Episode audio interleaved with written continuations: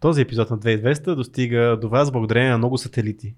Пълно е с за които ще си говорим по-късно. Да, и, разговор. и, те ни, и те ни следят. 2200 подкаст епизод 152. Ако ни гледате в YouTube, знаете, че сме и на всички аудиоплатформи, на които може да ни слушате, включително и Spotify. Никой още не ни е цензурирал. Ха-ха, тъпа смешка знам.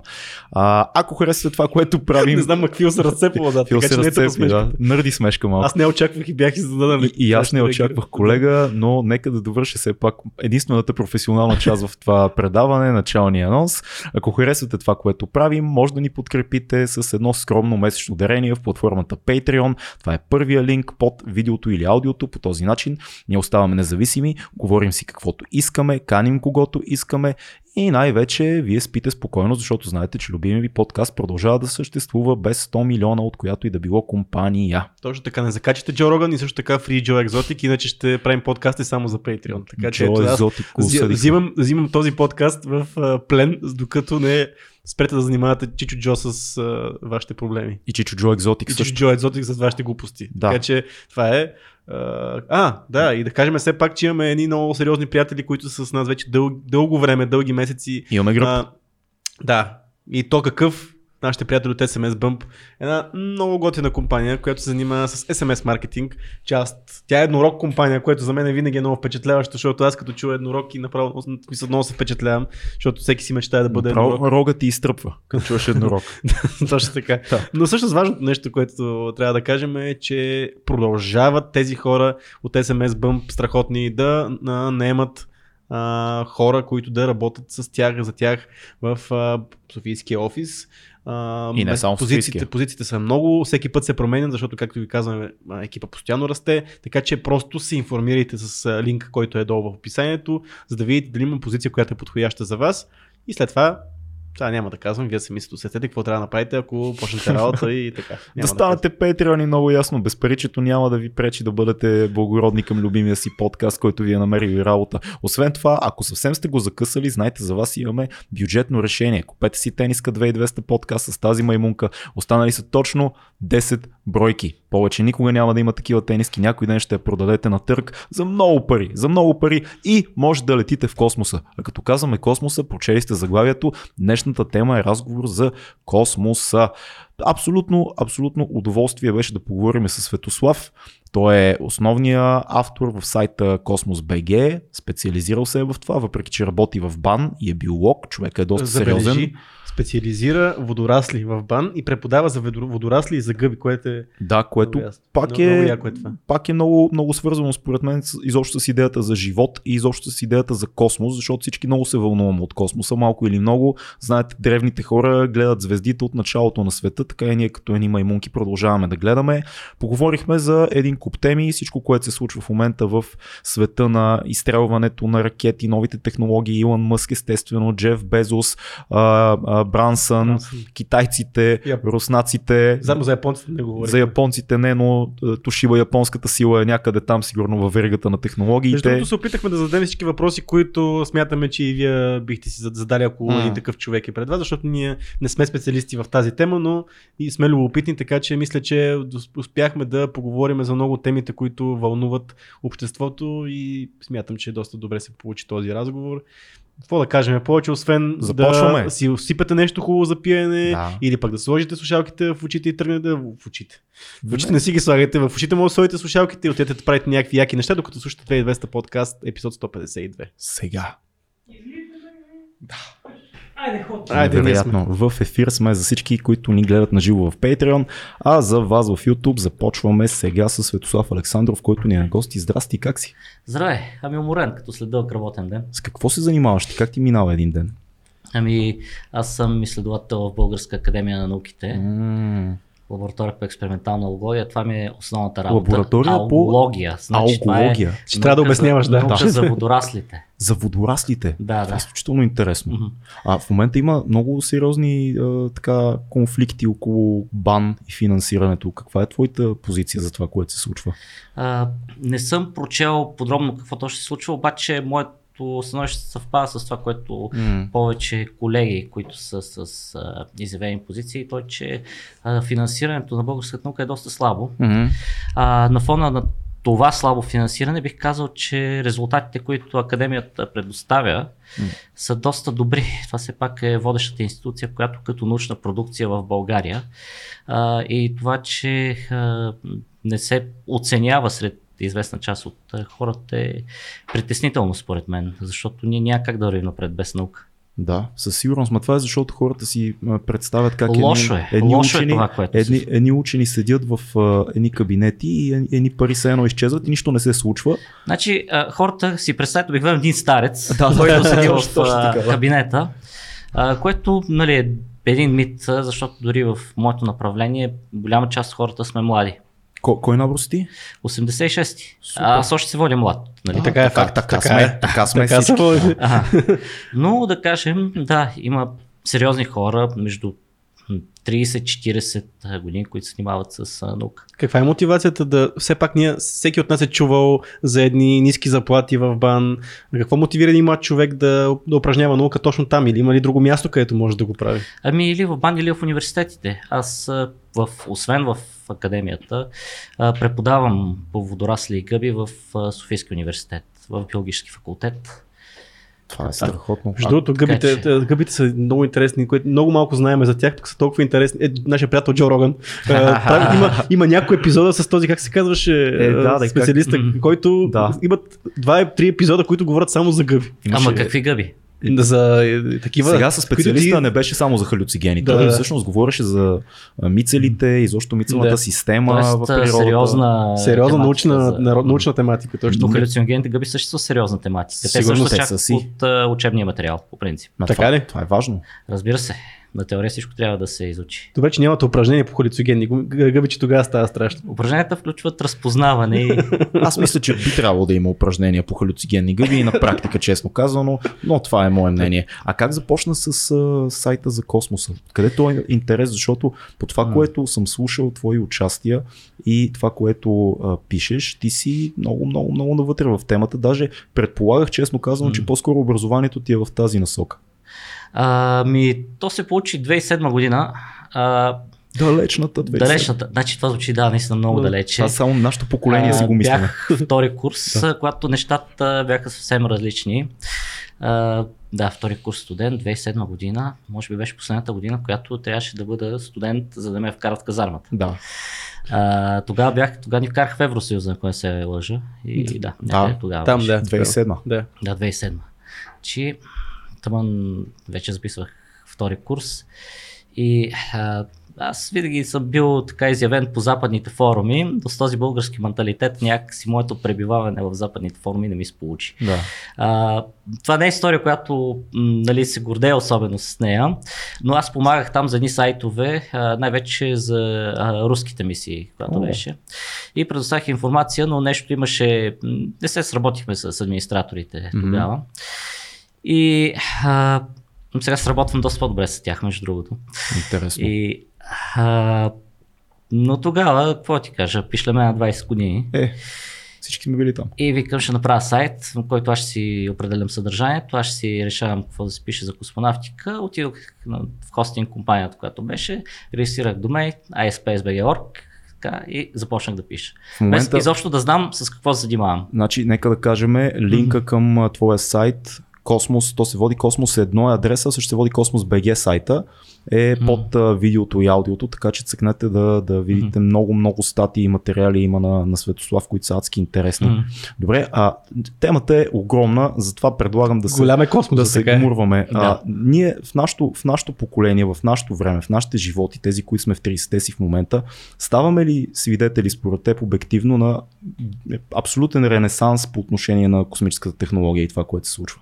Сега аз, нали, ще, ще като- може ли след 50 години някой от нас да, ако сме живи и здрави, нали, да чукнем на дърво, да погледнем и да кажем, ние видяхме новата вълна в космическите изследвания. Сега, нали, аз съм живял 30 години, Да. от които, значи 35, извинявам се, 35 съм, ей, се подмладих прекалено Почти повече. сме на.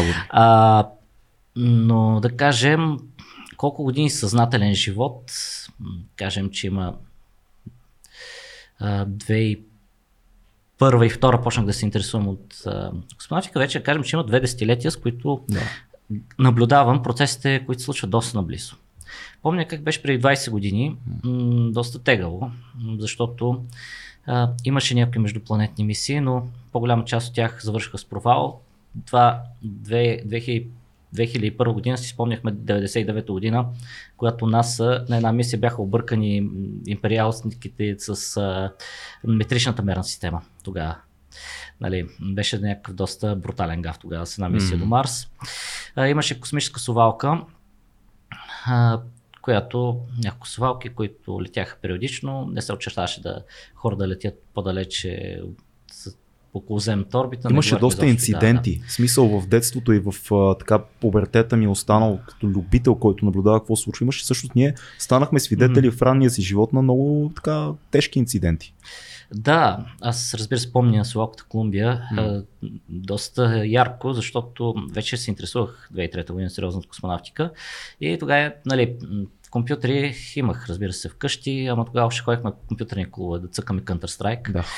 А, и 2003 година точно нещо бях решил да се забия в някаква компютърна игра тогава. И си казах, няма да гледам Словаката Колумбия, защото Скупа. кацането е рутинна работа. Да. Такова. И буквално станах, платих си сметката в Парадайса, легендарния клуб в Племен. И се прибирам вкъщи и гледам, баща ми гледа CNN и Сувалки, нещо, което никога не се е случило през живота ми, защото той не се интересува само на космонавтика, макар че изигра своята роля в това да ме оформи като космически ентусиаст. И гледам, викам, какво става? И ми Сувалката е гръмнала. И как така? И как така? И това положи началото на много въпроси, всъщност за какво изпращаме хора в космоса, тъй като ако те обикалят около Земята и нищо не правят, това е нещо, което се доста години се задаваше като въпрос. 97 година, когато нас почнаха изследват червеният планет с роботи, тогава един марсоход с Джърнър, пъплеше mm. такова, mm. а през това време руските космонавти гасяха пожари на тогашната станция Мир. И въпросите, които се задаваха, бяха напълно естествени. Към тези хора не правят нещо интересно но горе. Това, което правят, се прави интересно, се правят роботите. И за какво изобщо е нужно? Hmm. И така започна едно преосмислене. Всъщност, часовалката е доста тромава, разбира се, проблематична, сложна, излишно осложнена, заради една политика през 70-те години на миналия век, защото а, ние как разглеждаме историята?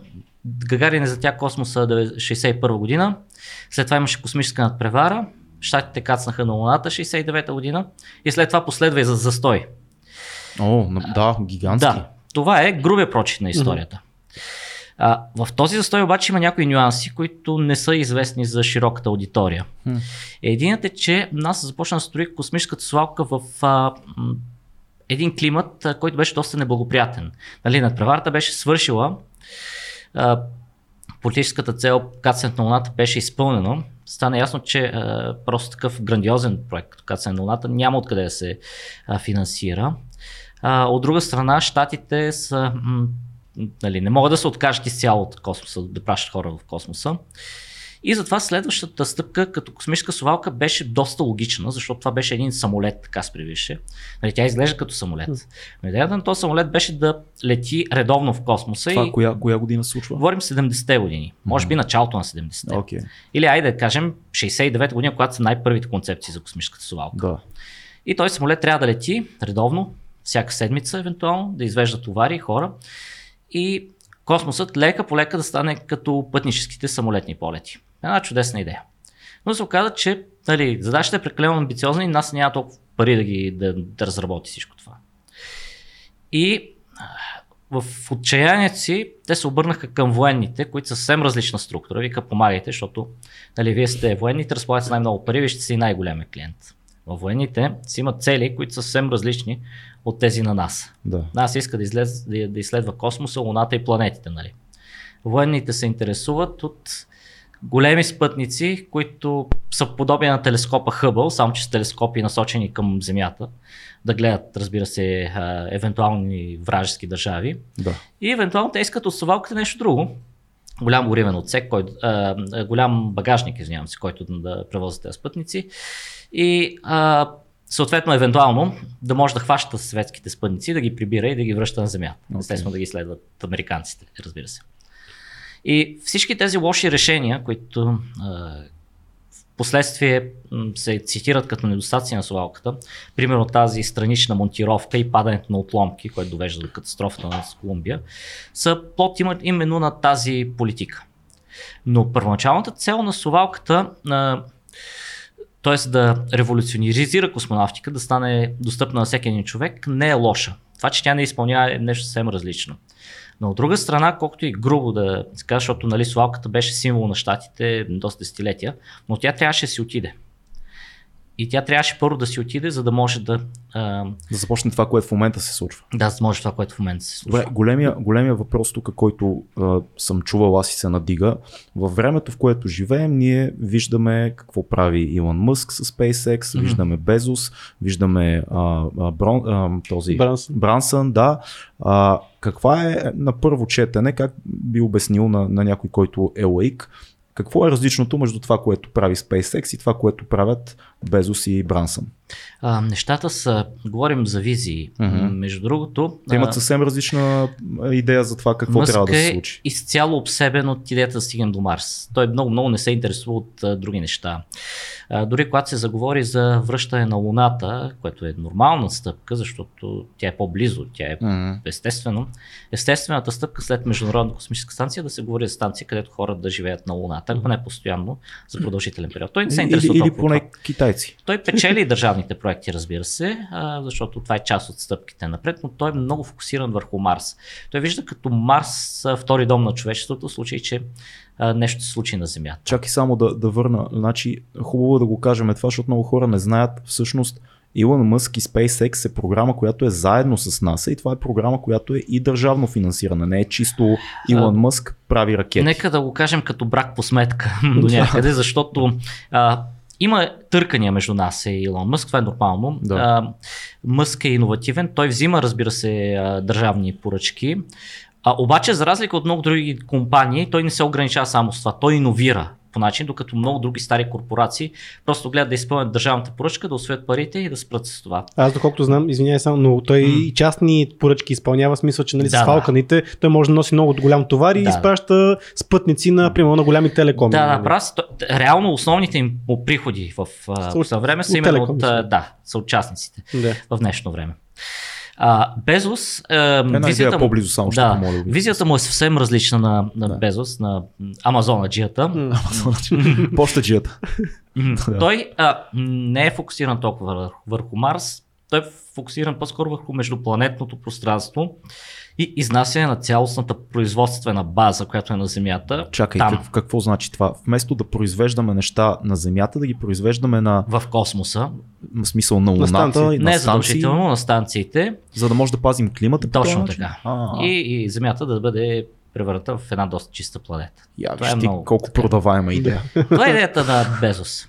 Брансън е нещо малко по-различно. Той просто иска Той да туризъм снима иска, иска туризъм. Кери в космоса. да. да, А, обаче тук има нещо много хубаво. така. А, той, м- не знам дали знаете, но а, 2000, 2000-та година, след 2000-та година, Мгм. а, когато имаше едно за X-Prize за на изпращане на хора в космоса, суборбитални кораби, тогава се намеси Пол Алън от Microsoft тогава и всички тези проекти довеха до създаването на един кораб, Spaceship One, който Мгм. летя успешно в космоса и се върна на Земята. В смисъл в космоса суборбитално. Суборбитално, До колко човек. беше? 80 А, км ли? 80 или 100 в зависимост от границата, която се Окей. приемат. Те са различни дефиниции. Все едно да го кажем Да, да. масово до ръба на До космоса, ръба. на стратосферата. Да, да. До входа на космоса. До входа. А, Брансън пое тази концепция, вече след кораба летя, и помисли, че може да го мащабира и да го създаде като туристическа атракция. Това беше нещо. А, доколко замисълът му успя, видя че и Брансън летя в космоса, и Безос летя в космоса, но като че ли суборбиталният кораб на Безос се оказа като технология, която е, а, а, която е м, по-добра, чисто технически. Защо? Така че, а, защото на Бранс, това мащабиране, което направи Брансън, а, беше недоизчислено както трябва. А, имаше много проблеми, даже загина един пилот. А, не се оказа толкова сложна задача. А, докато а, Безос стъпи на една, той не зае но, а, идея, която е съществувала преди, той Мгм. не е взел готова идея. На масата и да се опита да я модифицира. Той започва от самото начало да работи по тази система за създаване на суборбитален кораб. В рамките на по-голяма стратегия да създаде по-нататъка и орбитална ракета. Втората част стратегията му нещо много яко закуца. За орбиталната да, ракета. за орбиталната ракета, но суборбиталният кораб се утвърди, лети и се очертава да е изключително надежден. Не, не, а, нека те прекъсна за момент. А, струва ми се, че има един такъв, не знам дали е мит, ти ще кажеш, но според повечето хора в момента едни милионери, милиардери летят в космоса за кеф, стигат до Мгм. границата на а, стратосферата и се връщат, нали, това е суперорбитална, суп, суперорбитално излитане, или там как се казва, изстрелване. А, но освен чисто рекламния а, рекламната стойност на това, което правят хора като Безос, м, има ли някаква научна стойност? Има ли нещо, което а, така печели науката от тези скъпи, скъпи изстрелвания? Има. Така. А, дори да говорим за суборбитални кораби, Мгм. оказва се, и това го казва Алан Стърн, който ръководеше мисията на НАСА до Плутон. Така, и той, между Алан се Стърн. о- а, каза м, доста а, привърженик на суборбиталните полети. И има един регион, който е от земната атмосфера, който е над там, където летят балоните, над 30 км Така. и под там, където са спътниците от 200 км нагоре и който е почти неизучен. Ние не знаем почти нищо за тази част от земната атмосфера и той нарича игноросфера. Игноросфера. Да. Защото науката игнорира. Няма Да, да, да. И именно там суборбиталната изследователска база може да стъпи. И... Това е не секси сферата. Не ги интересува. Значи, а, говоряки за космос, а, м, нали, хората е, така искат секси неща, искат Да. снимки Мгм. от Марс от Луната. да, да, да. И в а, забравяме някакси, че има много спътници, които обикалят около Земята и които са а, скучни. И, а, Но и без тях това няма се да- вършат, няма как. Да. Дори ако човек влезе в една лаборатория, примерно в моята лаборатория, и като постоим и то мие на стъклария, и то разни такива неща, които са тотална скука. Да. А, понякога трябва да се мине през доста голямо количество скука, за да стигнем до интересните неща. Тоест, би ли, би ли било вярно, ако, ако кажем, че всъщност а, а, Безос, например, си плаща изстрелването, но това носи и а, някакви изчислителни а, така, точки за науката. Тоест, Да, да, успява да разбира се се. измерят неща, които Винаги иначе не носят. бихме могли да си корабите, позволим. да, корабите носят а, научни експерименти и даже си спомням за растителни експерименти имаше специално за кораба на Брансън Ага. миналата година. Макар, че са няколко сек... минути в микрогравитация, а, това може да е доста по-малко в сравнение с месеците или годините на, на Международна космическа станция, но тези суборбитални кораби пред- предлагат нещо друго. Примерно, незабавно качване в а, а, товарния отсек и много бърза обработка след тяхното кацане на Земята, нещо, което орбиталните кораби са доста по-тромави в това отношение. Така че всяко нещо си има място по Слънцето за науката. Не е само шоу. Не е само шоу. А ти като човек, който е проследил цялата космическа надпревара, нали, а как ти се струва сегашната космическа надпревара между частници? Сега в момента не се надпреварват една велика сила срещу друга велика сила, се надпреварват частни компании. Как го оценяваш това? Това бута ли напред А, цялата... Бута, разбира се, има доста пари в тази работа и това ще кажа точно преди да ме прекъснеш, че примерно един а, Ричард Брансън, който не е толкова технически грамотен в сравнение с един Мъск или Джеф Безос, а, си а, а, така може да надуши къде точно е бизнес, а, бизнеса в цялата тази работа. Колко е опасно а, това, което се случва в момента? А, Тези, тези полети, които се правят. Тук говорим за а, нещо, което като опасност, като във връзка с а, развитието на микроспътниковата индустрия, защото се оказа, че една голяма част от а, печалбите идват не толкова от пилотирани туристически полети, колкото една така наречена микроспътникова индустрия.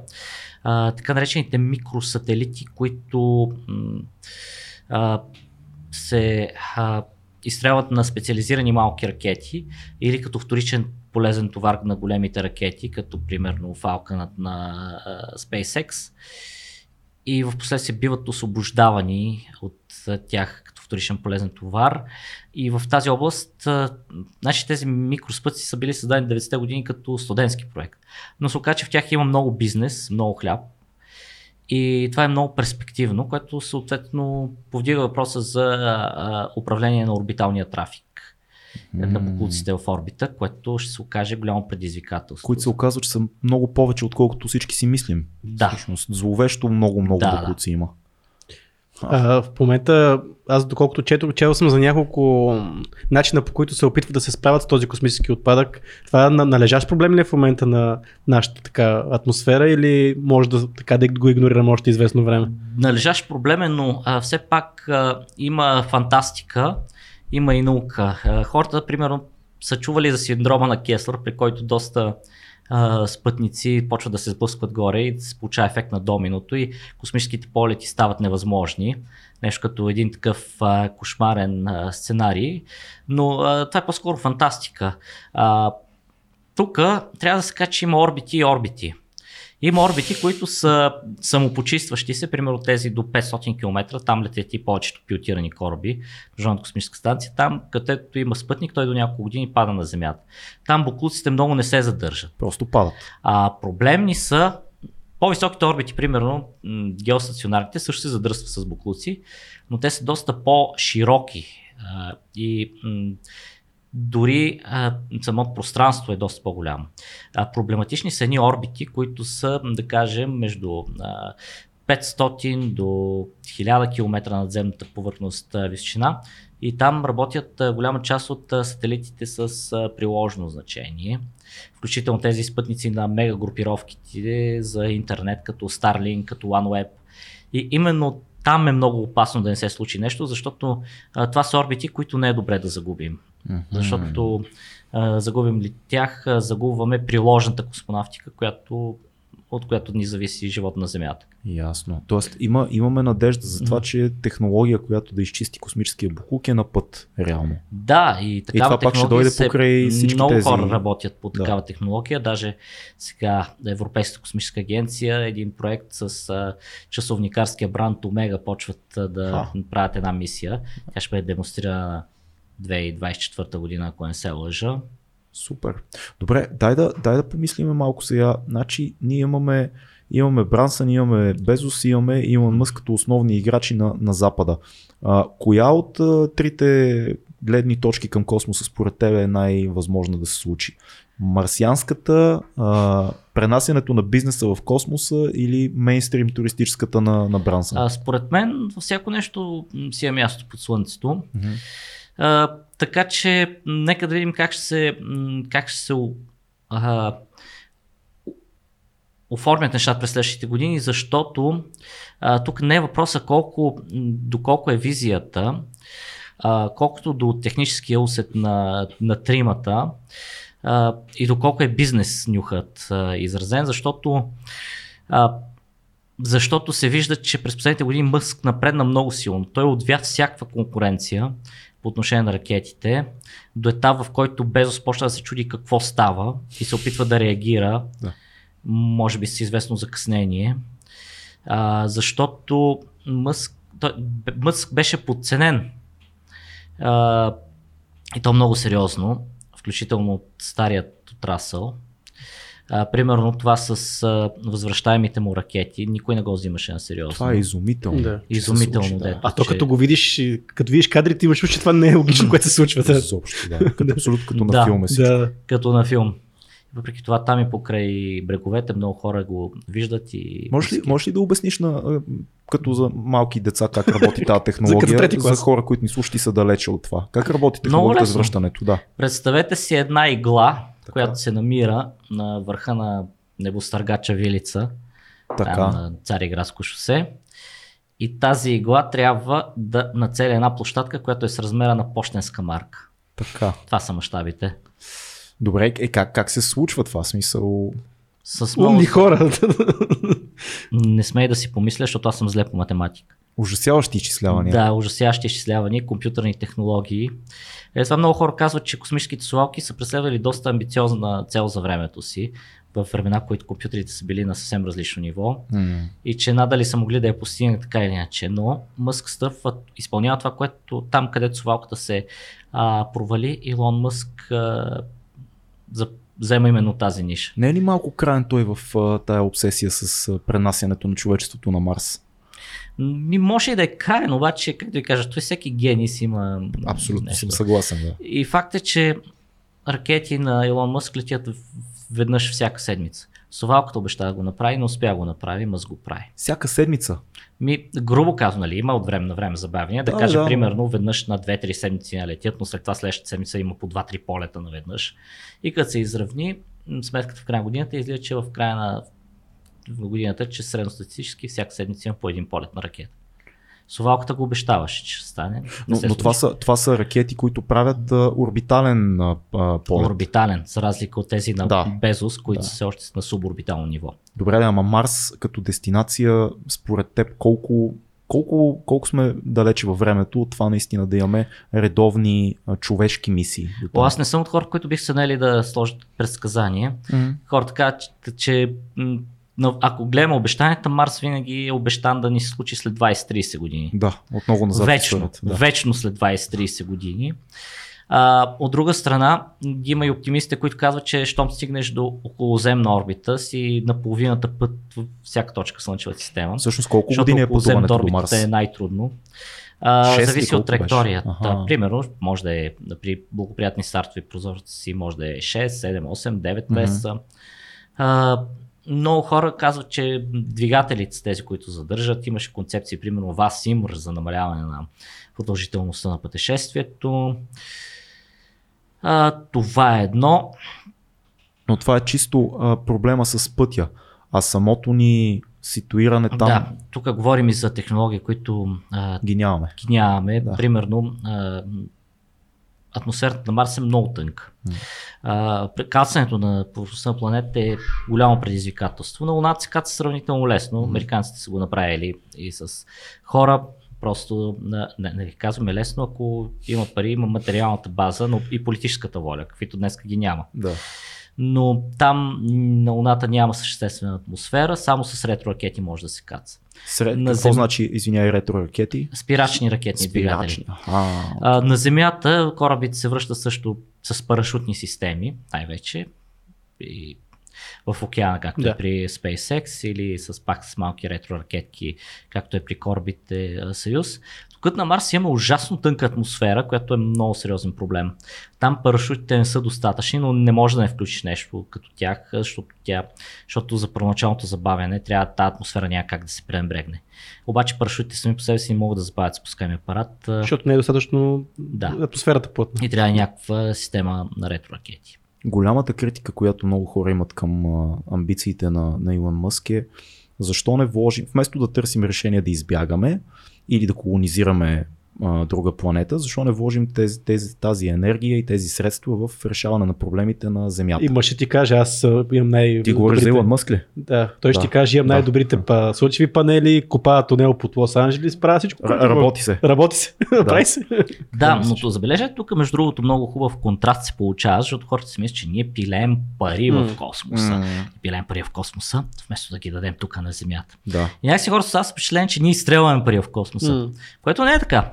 Ами, нали, тези работни места, които съставят от целият този мега космически бизнес, да. са всъщност места на Земята и те хора работят и изкарват пари тук на Земята. Това е факт. крайна сметка. И това е факт. Другото нещо е, че все пак м, космосът е поле за а, изява на, а, за изпробване на различни технологии. Примерно, Международната станция се изпробват вакцини. А, примерно, а, нови лекарства. И разбира се, дори когато говорим за мисии до Марс, понякога случва технологията неочаквано да намери приложение. Примерно, за една мисия Бигъл 2, сещам 2003-2004 година, тя се провали, но въпреки, че се провали, един от инструментите се оказа, че може да се използва в болниците. Тук не става про- въпрос за просто финансиране, защото космонавтиката открива нови хоризонти. Тези неща, които започват като страничен продукт от космонавтиката, а, няма как да се измислят по друг начин. М. Защото, например, хората пишат задали въпроса, добре, ще трябва да чакаме тези неща, тези ползи да произлязат м, директно, да, да произлязат индиректно от космонавтиката, вместо да дадем пари директно на лекарите или М. на климатолозите да решат глобалното затопляне. Или на бан. Да, е примерно. Да. А, че БАН се занимава с космически изследвания. Окей. А, и отговор е много лесен, защото а, тук не става просто действително за пари, а за нови хоризонти.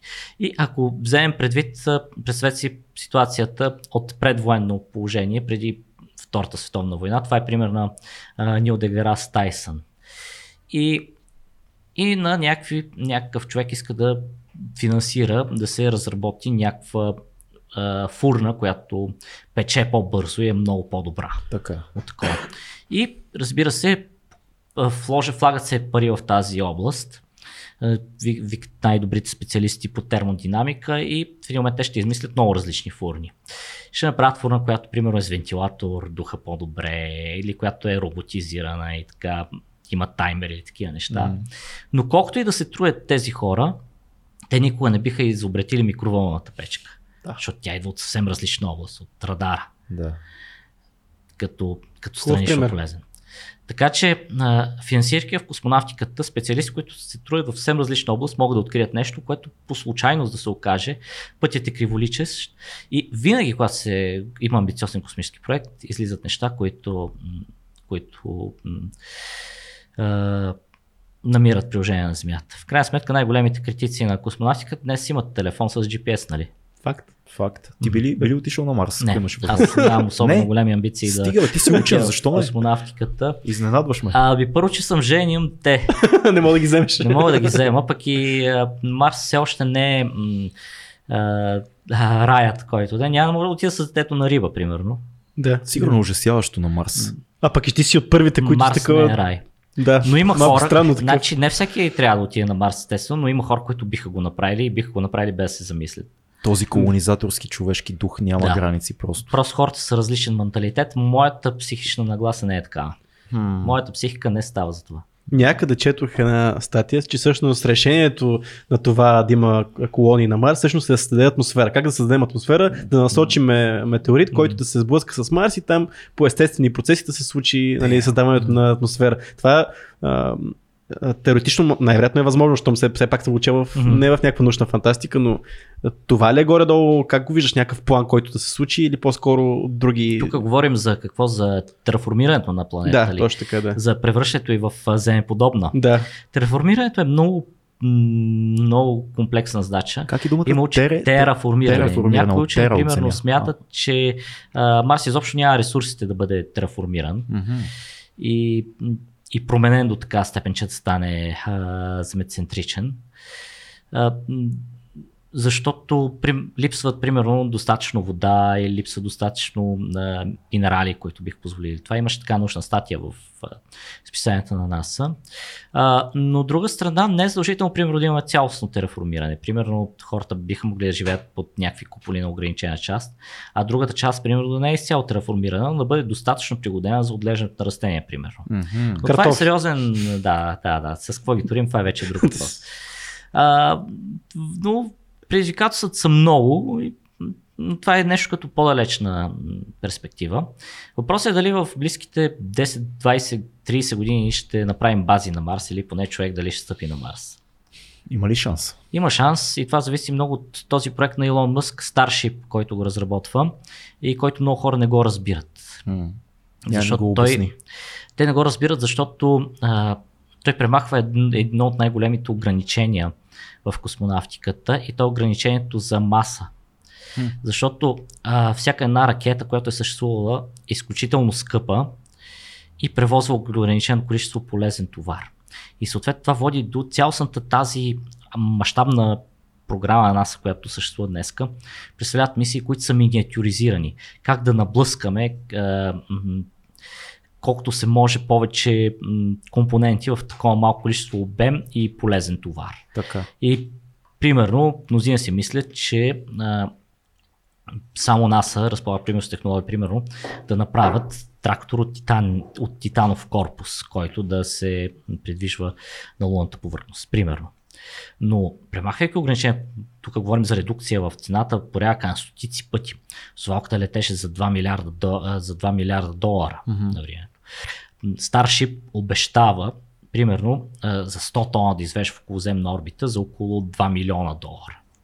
Тук говорим за а, ситуация в космонавтиката, в която никой няма да се замисля за количеството, за, за количеството полезен товар, а, който изпраща Starship и, и за колко струва. Тук говорим за а, една област, в която а, буквално товарите ще спаднат примерно до е, 50 долара на килограм, примерно. Това е страхотна революция. такова.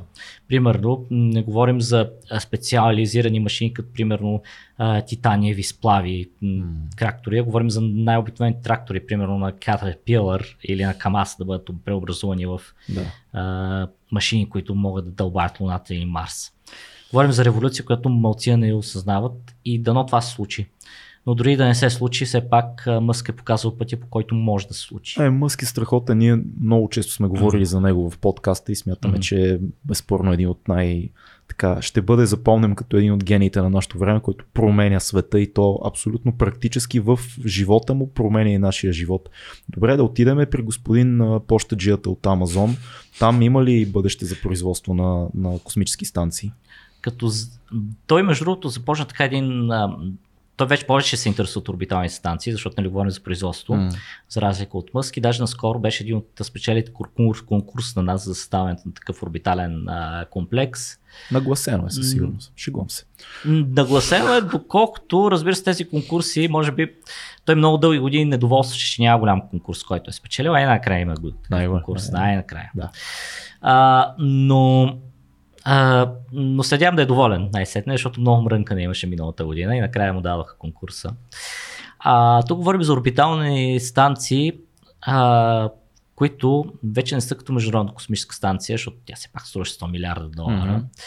И колко могат да живеят по 6-7 души постоянно, което е голямо постижение за времето си. Да. Защото постоянно живеят хора в космоса. Но тук говорим за станции, които са бизнес, научно-изследователски, бизнес център, разбира се, такива даже увесели- увеселителни паркове. Нещо като... Дали ще летим на Виенско колело около Земята, не знам все още. В Вавилон 5 имаше един сериал, ако си спомняш на времето. Там бяха на една станция, Мгм. която беше международен център за различни раси, нали? Той е М, фантастика, но нещо такова. Това ли е идеята?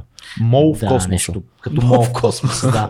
А, като мол в космоса. Това, което е притеснително е, че Джеф Безос за 20 години така и не успя да направи орбитална ракета. Мгм. Тоест ракета, която може да извежда товари в орбита. Много се закучиха нещата, защото май той не прецени точно как да станат нещата. Защото New Shepard, суборбиталната ракета, която се превърна в доста добър кораб, увеселителен кораб, но и с научна полза, както казахме в началото, стана. И той трябваше да бъде нещо като втората степен заедно с ракета носител. Така. Когато говорим за първата степен а, и за двигателите, там нещата зациклиха яко. Но защо зациклиха е, може би, както организационен, така и технически въпрос.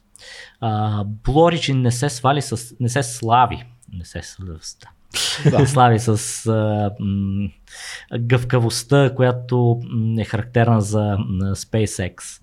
А, Origin е доста... Нали зайка е костенурката? Така говореше, че Origin костенурката, SpaceX е зайка. В един момент костенурката може да изпревари зайка.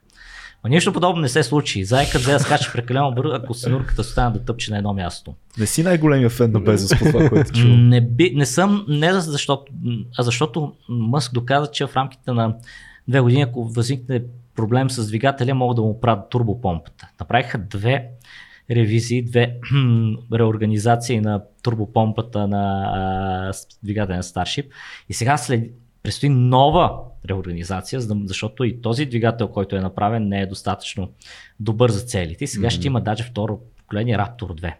Доколкото съм чувал неофициално във форумите, а, турбопомбата на, на двигателя на Безос, на Безос прегрява. Те викнали някакъв специалист, някакъв много голям по роботика, така се говори.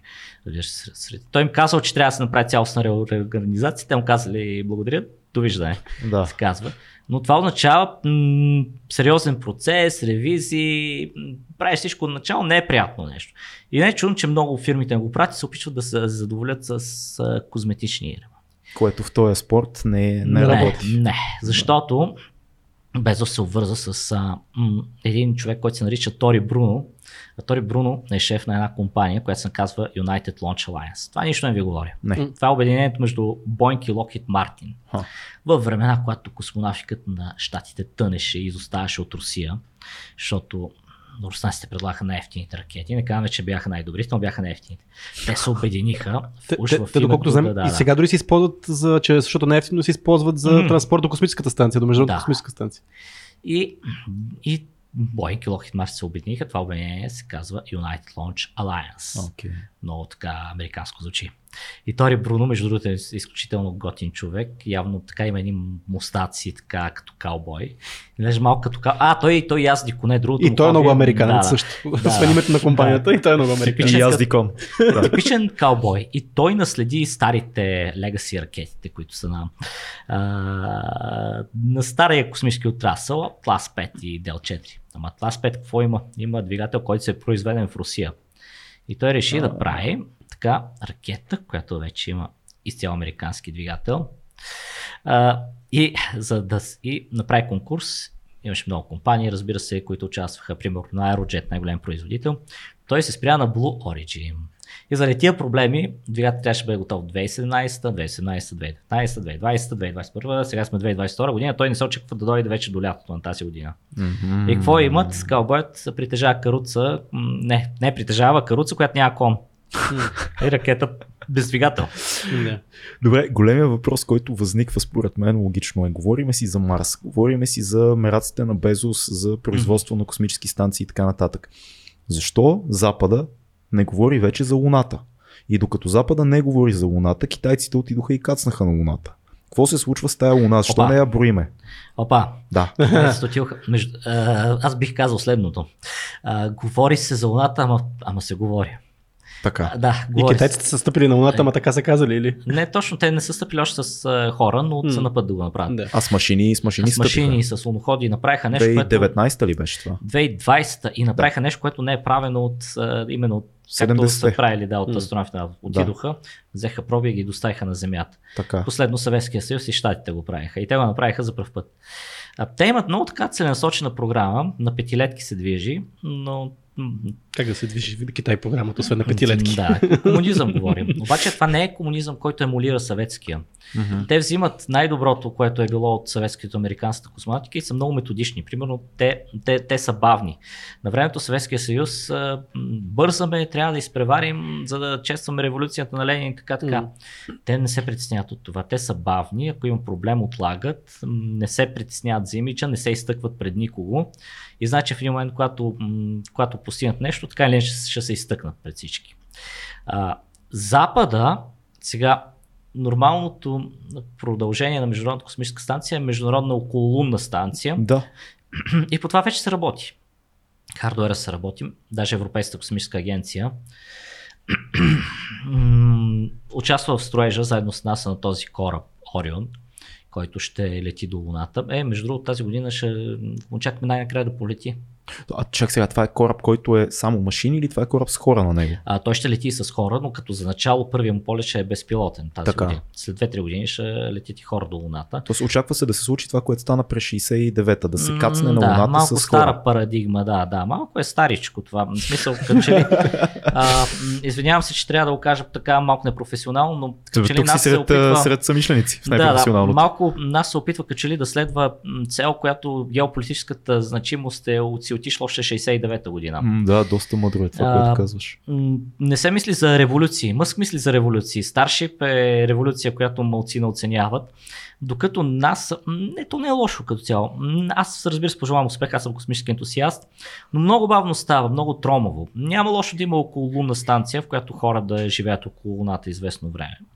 О- Обясни само още един път за хората, които не, не са проследили нещата. Какво пречи между 69-та и сега? Какво пречи на НАСА да кацне пак на Луната? Защо изведнъж се срива цялото финансиране на Space програмата и всичко отива на кино? Значи въпросът е прекалено комплексен.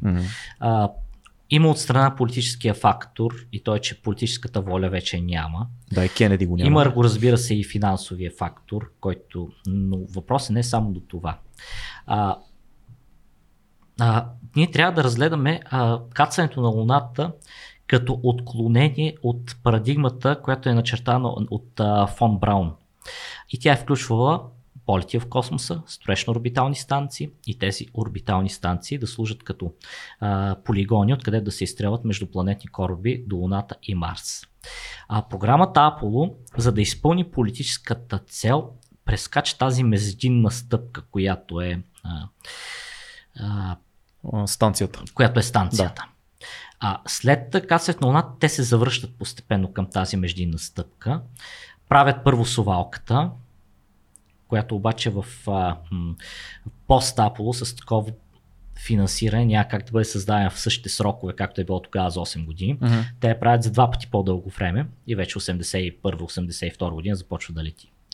А, след това започва да се търси пари за станцията, която вече е по времето на Рейган би могла да се използва като а, а, полигон, къде да се стрелят ракети до Луната и Марс.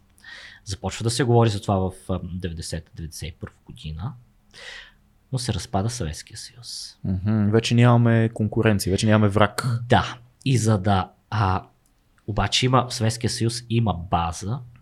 Байконур ли беше там? Не са само Байконур, говорим за цялата ракетна техническа ага, база. Да. И в САЩ седи въпроси тези ракети, тези технологии, тези специалисти, къде ще отидат да работят. Ами ако отидат в Иран, ако отидат в Северна Корея. Да, може да стане Дай лошо. да поканим руснаците. Да.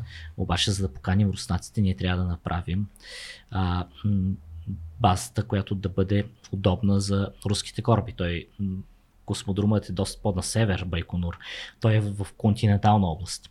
И вече при този наклон, при тази инклинация, станцията е построена в орбита с тази нова геополитическа цел, за да могат руснаците да бъдат привлечени в проекта.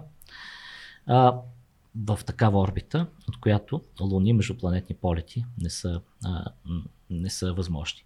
Така чисто геополитически НАСА беше въвлечена в един а, проект, а, който изпълнява друга геополитическа цел, но той прави а, луните междупланетни полети неосъществими, просто заради промяната на а, тези задачи. Mm. А, не ми харесва, че се върви проекта Артемида, времето на Тръмп се опитва да направи повторение на Apollo, т.е. директен полет към До луната. луната, макар че може би даже се мъчат качели да се освободят от тази окололунна станция. Не, трябва да се върви през станции, както е било старата. Кое, кое е сложното на директен полет? В смисъл разстоянието ли? Какво е? Директният полет е може би дори на най-опростени от гледна точка на трансфер до луната, но е най-сложният от гледна точка на ракета носител, защото... Все още, дори в наше време е сложно. Да, и ето един, още един отговор, защо хора не са се върнали на луната след толкова време. Да. За да може да НАСА да отиде до луната, тя създаде една голяма ракета, която се нарича Сатурн 5. Но тази ракета Сатурн 5 не може да няма пазарно приложение. За да може една ракета да съществува дълго време, тя трябва да може да изстрелва спътници. И останалите ракети, които са с...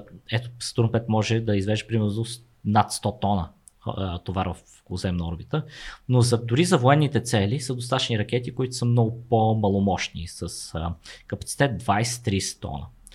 Много трудно се намира пазар за тези ракети, които са с а, такъв голям капацитет.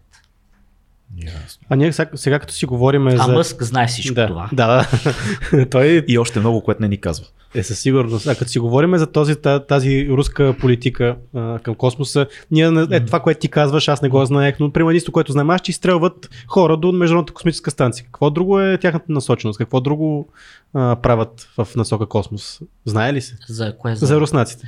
Руснаците, м- те м- са, как да кажем, от разпадането на Съветския съюз са в а, а, процес оцеляване. Те нямат а, финансиране за такива големи проекти.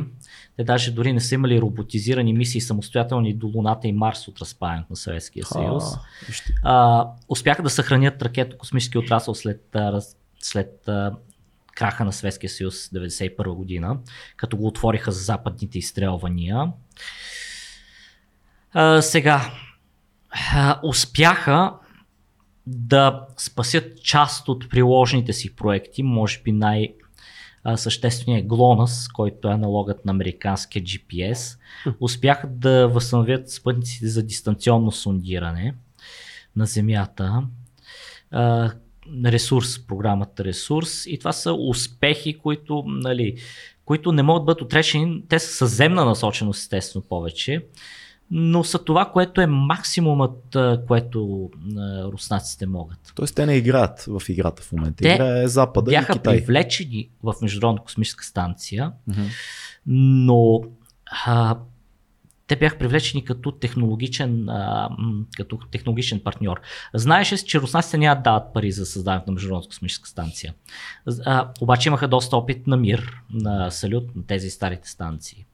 И този опит беше използван. Даже щатите платиха модулите на руснаците. Един от тях е собственост на американците даже. Юридически, другият не е собственост, но пак е платен до голяма степен с, с американски пари. даже този, който летя миналата година руския модул след 30 години закъснение, също е като резерва на онзи, който беше платен с американски пари. Okay. Говорейки за полети обаче до Луната, не виждам какво руснаците могат да предложат. Те действително си сътрудничат с а, Китай, а, опитват се поне да направят сътрудничество с Китай, но как, как точно ще бъде това сътрудничество, не го виждам. Те нямат тежко, свръхтежка ракета, която е в етап на разработка. Те в момента работят по тежкотоварна ракета, Ангара се казва. Може би до година тя ще излети за първ път от новият им космодрум а, Възточни, който го правят далечния е, изток, който ще замени космодрума Байконур. Тоест, руснаците не ги, не ги броиме като голям играч в тази вече, надпревара. Да, вече отдавна не ги броим като голям играч. А за, за Китай трябва ли да се притеснява Много Запада? Да се притеснява. Защо? Защото, а, даже ако трябва да цитирам м- кой беше шефа на една фирма Nanorax, която извозва товари до околоземна орбита, uh-huh. каза, че вече губят клиенти. Вместо да, да, да ги качват товарите на Международна космическа станция, клиентите им почват да ги качват на китайската станция. Китайците трябва много да американците трябва да се притесняват. Ние тук ти задаваме едни въпроси, които горе-долу нали, са известни на широката общественост нали, за такива програми, които нали, ги знаем, но ти като човек, който дълбая в тази област, какво на тебе ти е интересно като проект? Какъв е, кое е това, което тебе те вълнува много? И смяташ, че е big deal за това общество? А, от а, тежкосмевка е доста широкоспектърна, mm. като, а, като ракетна технология бих могъл да кажа а, дали ще успее а, Мъск да направи изцяло възвръщаема ракета с първа, втора степен, защото сега фалканите а, вторите степени се връщат. Дали Старшип ще успее и дали ще да, първата и втора степен ще се рециклират. Защото това означава истинската революция в космонавтика. Т.е. машина, която да е просто да се зарежда с гориво като самолетите и да може да революционизира цяло в а, космонавтиката. На спътниково ниво, мен ми е много интересно дали тези мегакопировки за спътников интернет ще проработят, защото а, явно там всички се опитват да направят. А, ето, а, Мъск прави Starlink, Амазон се опитва да направи сега проекта Kuiper, британците имат OneWeb и стреляли са вече доста спътници с руски ракети, защото Нали, там всички останали си им конкуренция. Няма как руснаците да. са готови да вземат парите. Китайците мислят собствен а, проект, но дали това са рентабилни проекти, за които ще променят интернет по начин, по който м- те можем да си представим, защото все още има а, дигитално разделение. Има хора, които все още нямат достъп до интернет. По така, е, села, по планини. А, дали това ще стане? Ако стане, това ще бъде а, голям успех. В а, междупланетните и лунните а, програми, аз съм по-скоро любопитен да видя дали ще има част на революция на Луната, по начин по който видяхме революция в околоземна орбита както с микроспътниците, така и с товарните и пилотирани космически кораби, защото нали, Мъск успява да прави пилотиран космически кораб. Mm-hmm. Въпросът е дали ще има частни апарати, които да кацат редовно на Луната и да превозват товари и по-нататък да, хора. Да, да стане малко като в а, космическата Одисея, да кажем. Да, малко като, но надали ще видим въртящите. Е, надали това, но, но да има постоянно един поток хора кои, mm. и, и стоки, които се движат между Земята да, и Луната. Да. Те си има големи визионери космическата а, Одисея. Страхотен. Да, днес разбрах, че този графичният дизайнер на 2000 е починал. 2000, как се казваше, забравих. Но да. Ние пропуснахме от тримата големи играчи в частния бизнес на космонавтиката, пропуснахме този симпатяга Брансън. А пък от 10 години, нали, когато ти спомена за а, Spaceship One, който нали, Мгм. и там обещаваше, че ще има космически тури- туризъм, даже почна да събира пари а, за първите туристи в космоса. И, и това някакси на първ поглед от, от моята гледна точка изглежда като най-лесно постижимото нещо. Но същевременно още не се е случило 10 години по-късно. Това е нещо, което всъщност то почна да се случва, защото нали, Брансън летя Да. в космоса със собствения си кораб. М. Но това, че имаш кораб, който може да лети в космоса е само началото. Съвсем друго е този кораб дали ще изпълнява целите, които са поставени, примерно редовни полети веднъж седмично. Защото совалката също летя в космоса, но накрая какво стана? Не си изпълни тази цел. Така че дори, даже бих казал, че пилотираният полет в космоса е вече сравнително лесна задача. Е, така, ще се изхвърля много, но, но щом са го постигнали вече трима души в Штатите, нали, постижимо е, могат да го направят. Ама дали могат да го направят редовно е истинската трудна задача. И масово. и масово. А, то на въпрос на сейфти ли е? Смисъл, защото знам, регулации трябва да има така нататък. Това ли е голям проблем или по-скоро други технологични неща са проблем? А, като техническо предизвикателство М. пред пилотирания кораб. Да. А, от една гледна точка на безопасност, но тук става въпрос и рециклируемостта на технологиите. Защото съм чувал, че двигателят на, на Бранс, нали, за Ричард Брансън взехме да говорим, Мгм. Е слабото звено в брънката.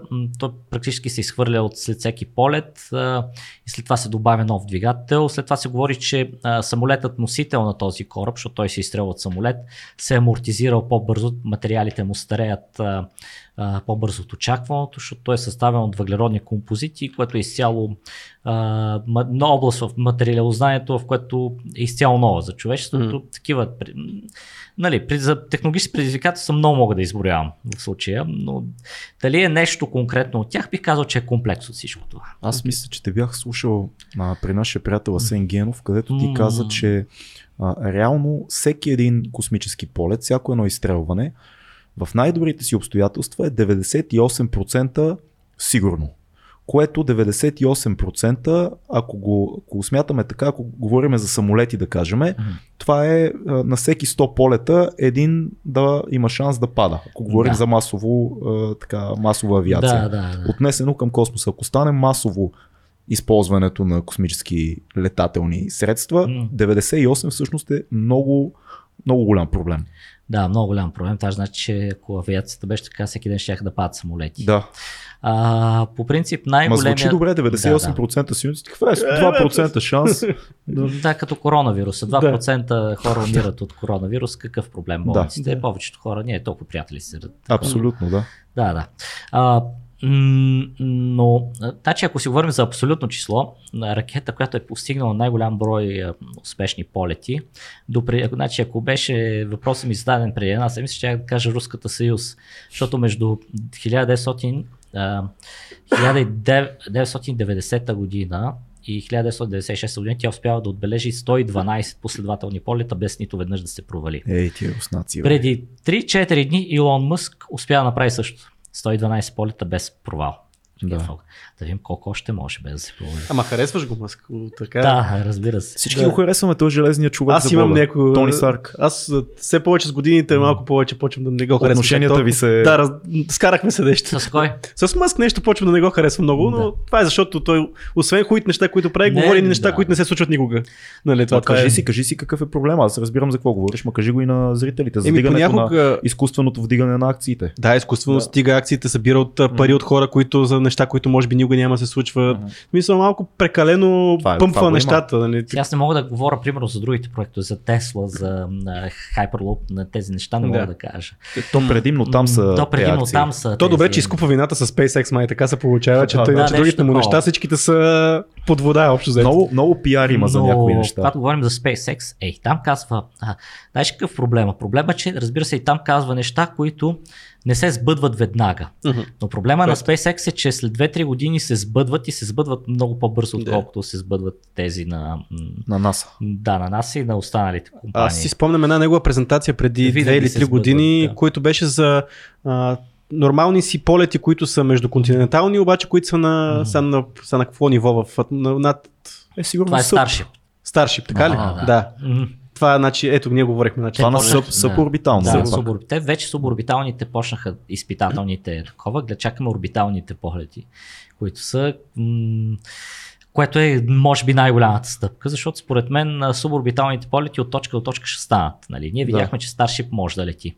Нали? В атмосферата става. Да видим дали може да лети в орбита. Мгм. Нали? Стискаме опаци този проект да успее. Колко технически по-сложно е летенето в орбита? а, колко 7 пъти по-енергетично като събитие, като По-скъпо. енергията, която е необходима. Мгм. И съответно и това ускъпява процес. Сега за цени. Сега говоряки за цени. Нещата са много м- сложни. М- тъй като а, на времето руснаците взимаха 20 милиона долара за един орбитален полет на, на турист около Земята. Говори се обаче, че Джеф Безос за един суборбитален кратък полет взимал същата цена. Хм. Така че аз не знам дали мога да ви кажа конкретно число, като колко струва един космически полет. Виж сега, Защото ние, ние имаме пазарът- патреони, да, но не да. са толкова все още. все още не са толкова. И моите не са чак толкова на Космос БГ патреоните, но съм благодарен за всяко едно дарение, което се е Подкрепете такова, Светослав в Patreon, много му е як сайта, гледайте там, всичко топ новини излизат направо е супер бърз. Разбира се, когато казваме такова, нали, ние си правим реклама, но вижте сайта, погледнете, има визия за сайта, която е, защото нали, подкрепяте един човек в Patreon, ама дали сте съгласни с начина по който е, гледа визията. Сам ли си там сайта. в този сайт? Сам ли успяваш да поддържаш сайта и да публикуваш и всичко това, което правиш? Нали на вълкът казва, че вратът му е дебел, защото си върши работата сам. Аз установих, че поне за себе си, нали, имам така партньори, хора с които работим. Да, ето с вас правим едно хубаво предаване. Така Да. надяваме се, че няма да е последното. а, е, е, сега ще кажете, сега той, той е много такъв нагъл, той се самопоканва за помощ. При нас гостите си се въртят въртат се спокойно, явно. да. А, Да, добре, да. значи м, добре. а, Та, и как- каква е визията за сайта? А, напоследък, дори сега самия сега си признавам, че малко повече се пише за Мъск, което е очаквано, тъй като е най-големия играч. Да. Но искам повече наука, повече научни открития, които си признавам, че малки бях по- позанемарил. И се надявам, че през следващите седмици и месеци ще мога да пиша повече по този въпрос. Страхотно. А, добре, аз нещо друго си мислех да те питам. А, има една цифра, която се споменаваше по времето на Тръмп, сега не знам колко е, ставаше дума за бюджета на щатите за космическа отбрана. И се говореше за едни 700 милиарда и така нататък. И се повдигна въпроса какво аджиба е космическа отбрана. Пазим се от едни да, от дъното на космоса да дойдат или се пазим от другите, които също изстрелват неща в И, космоса сам, като и само нас. да допълна, понеже имаме точно такъв въпрос от Patreon. Супер. Като. 17 милиарда? Да. Окей, Ето мерси. тук е въпрос от а, Радослав Александров. Какво е мнението му за космически войски? Space Force има ли бъдеще като независим отрасъл на армията, подобно на тази на САЩ, USSF? Да. Така че това е горе-долу. Значи, а, един трябва да делим непременно а, космически, а, тези Space Force от гражданската програма, която е, а, която е нас. А, колко е бюджет на нас? Около 20 милиарда долара. Каква цифра ми, а, какво число по-точно ми 17. цитирате? Аз казах 17, но 17. за 700 те са 17. 17. реално. В, Да. Дали са а, така, нормално е да бъдат съпоставими. И дори а, на, на, им, нормално е да има нещо като паралелни космически програми в една държава. Да, дай се- първо да изясним какво значи космическа защита. Това, този термин какво значи? А, аз когато говорим за, а, за военна космонавтика, винаги казвам, хал хабер си не знаем, не знаем какво правят а, горе. Да. Знаем някои неща обаче. Така. Знаем някои неща. А, знаем, че американците разполагат с технология, която позволява да стигнат до даден спътник, да се качат с него и да му а, променят орбитата. Това е нещо, което наскоро беше демонстрирано и от китайците, примерно. Да. А, нали, това са технологии, които а, са налични, които съществуват. Могат ли да изстрелят нещо отгоре към Земята? А, И изобщо това ли е да концепцията? върнат нещо към да Земята. върнат нещо към Земята. Другото нещо, което знаем. Сувалките бяха пенсионирани. Мгм. Военните имат собствена сувалка, която е безпилотна. Лети, точно изстрелва се и лети около земята. Никой не знае какво прави. И знаем, че превозва някакви товари, какви точно не се знае. И знаем, че се връща на земята. Тя си има багажник и превозва някакви неща. И, и да. Тоест, идеята космическа защита, това е войната между големите сили да се пренесе от космоса обстрела към Земята. Това ли е и изобщо намеса в сателити, намеса в технологията на другарчето. Това ли е концепцията? Не бих казал, че а, има кой знае колко хляб в обстрелването на, а, косм, на Земята от космоса. А, защото а, когато м, тези неща се проследяват сравни- сравнително лесно от държавите, когато говорим за орбитални полети. Така. Но Ако говорим за извеждане от строя на сателити, промяна на техните орбити, взимането и доставката им на Земя, това е нещо, което е напълно постижимо и в редица случаи демонстрируемо. Друго нещо, много по-опасно, което е а, според мен. А, това са антиспътниковите оръжия. Много държави а, финансират антиспътникови оръжия. Даже миналата година а, Русия а, изпробва едно а, в космоса. Това е поразяване на спътник от Земята. Е нещо изключително опасно. Е, да кажем, че Илон Мъск има 2000 спътника Starlink. Само едно такова оръжие може да генерира също количество неуправляеми, неконтролируеми отломки. Не като спътниците Starlink. Именно те могат да направят околоземните орбити неизползваеми. Мгм. Да не стане като в ония роман, кой беше, че нали, явно не съм го чул, ми даваха пример, а, за дето ставаше просто колко технологични армии, колко м, авангардни оръжия правят, ама айде ние ще им развалим всичко, като им отнемем полето. А, Това не трябва да се случва, защото Това е а, стигнали се до поразяване с антиспътникови оръжия, м, нещ- нещата стават много тегави. Това е, че ние сега в момента сме супер зависими към спътниците. Да. Ние нямаме, ние на практика оставаме сляпи. М. Няма, няма да имаме GPS, няма да имаме проследяване, Да. няма да имаме комуникация. Реално тя е Да. изнесена цялата в спътници в момента комуникацията. Което е доста опасно. И аз това някъде, между другото, четох като теория, защо трябва да се пази космическото пространство, защото заради спътниците, че може да ослепеем Мгм. много рязко Да. и оглушеем. Това е, да, иначе, иначе е важно да, да. Има, аз бях чел много забавни неща в интернет, как а, дигнатия бюджет за космическа защита М. при Тръмп е заради новите а, така, доказателства за бъдещи атаки от извънземни, което беше забавно. Какво мислиш за Къде са му го спуснали, са му казали. Какво, какво, Заплашили са го извънземните. Кой, кой, кой, кой? това? Изобщо, какво мислиш за всички тия видеа, които излязоха напоследък, които се пуснаха с новите така неидентифицирани летящи О, обекти? това е много интересна тема. Да, Изключително интересна тема, защото а, гледал си ги видеята, знаеш да, за какво говоря. Съм, ги знам за какво да. говоря. И летателни апарати, които променят скоростта си без да знаем за къде става. Точно така. Аз съм малко по-циничен в това отношение, защото аз съм биолог. Аз докато не видя Супер. метаболизма на, на живи организъм, аз не мога да повярвам, че това са възземни. Според мен всички а, земни причини трябва да се отсеят изцяло, дали наистина не става просто примерно за оръжие в някоя или летателен апарат за някоя държава, което не е добре проучено, примерно. Е, да, ама нали Или знаеш, теорията, за теорията срещу това е, че няма как чак такъв рязък скок да се случи от която и да е държава сама. Да, знам, аз затова гледам да съм отворен към Мгм. да, възможността, нали, дали наистина няма нещо някъде там. Да. Но аз като учен, естествено съм задължен да взема за страната на скептицизма в това. Добре, ли, какво е според теб? Защото за мен феномените не са достатъчни. Аз казах, аз съм отворен. Да. Не се наемам да кажа няма нещо, което след години да излезе, че не е точно така. А, нали, казваха Аркадий и Борис Стругацки, брати Стругацки и такова. Значи, ако са някакви земни технологии, ще е скучно, ако пък са някакви извънземни, които ни следят, и ни, Е страшно. ще е неприятно. е, такова. Може да има някакво трето решение, за което не се сещаме. Аз съм за това.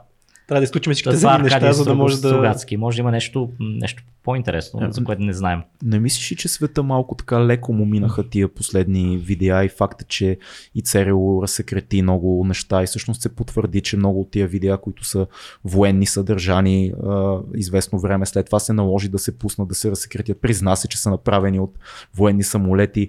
Излезе това в големи медии, Ами, не в е някакви хубаво. антиконспиративни сайтове. Аз не бих казал, че са чак толкова, нали, а, чак толкова са крити, тъй като излязоха първата реакция беше да, добре, има такова нещо, ние не знаем какво е.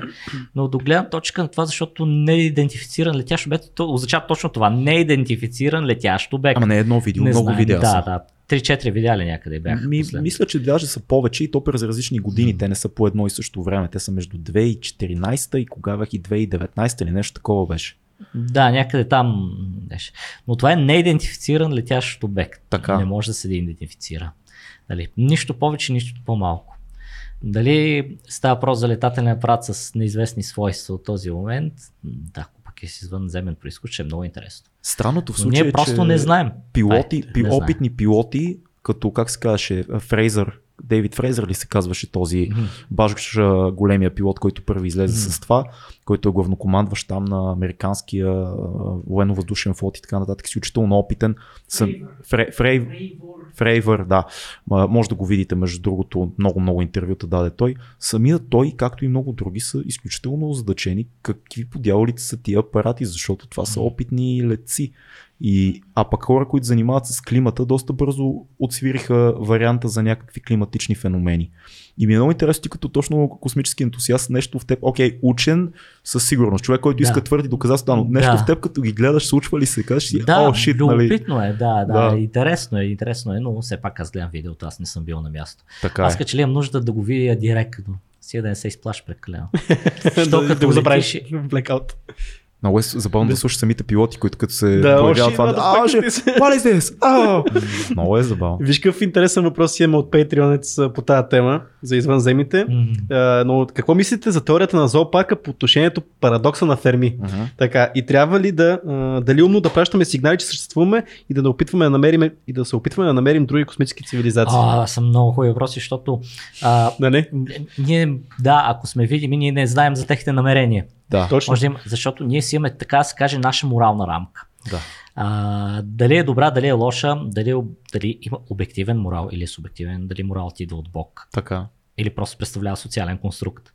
Тези въпроси са големи. Те въпроси са големи. Да. Така че А според имат тебе ли трябва тези ли... извънземни? А, да, че правилно се притеснява Да. патреонецът, а, доколко. А каква беше първата част на въпрос, само да видим? Каква е, какво мислиш за теорията на зоопарка по отношение на парадокса на Ферми?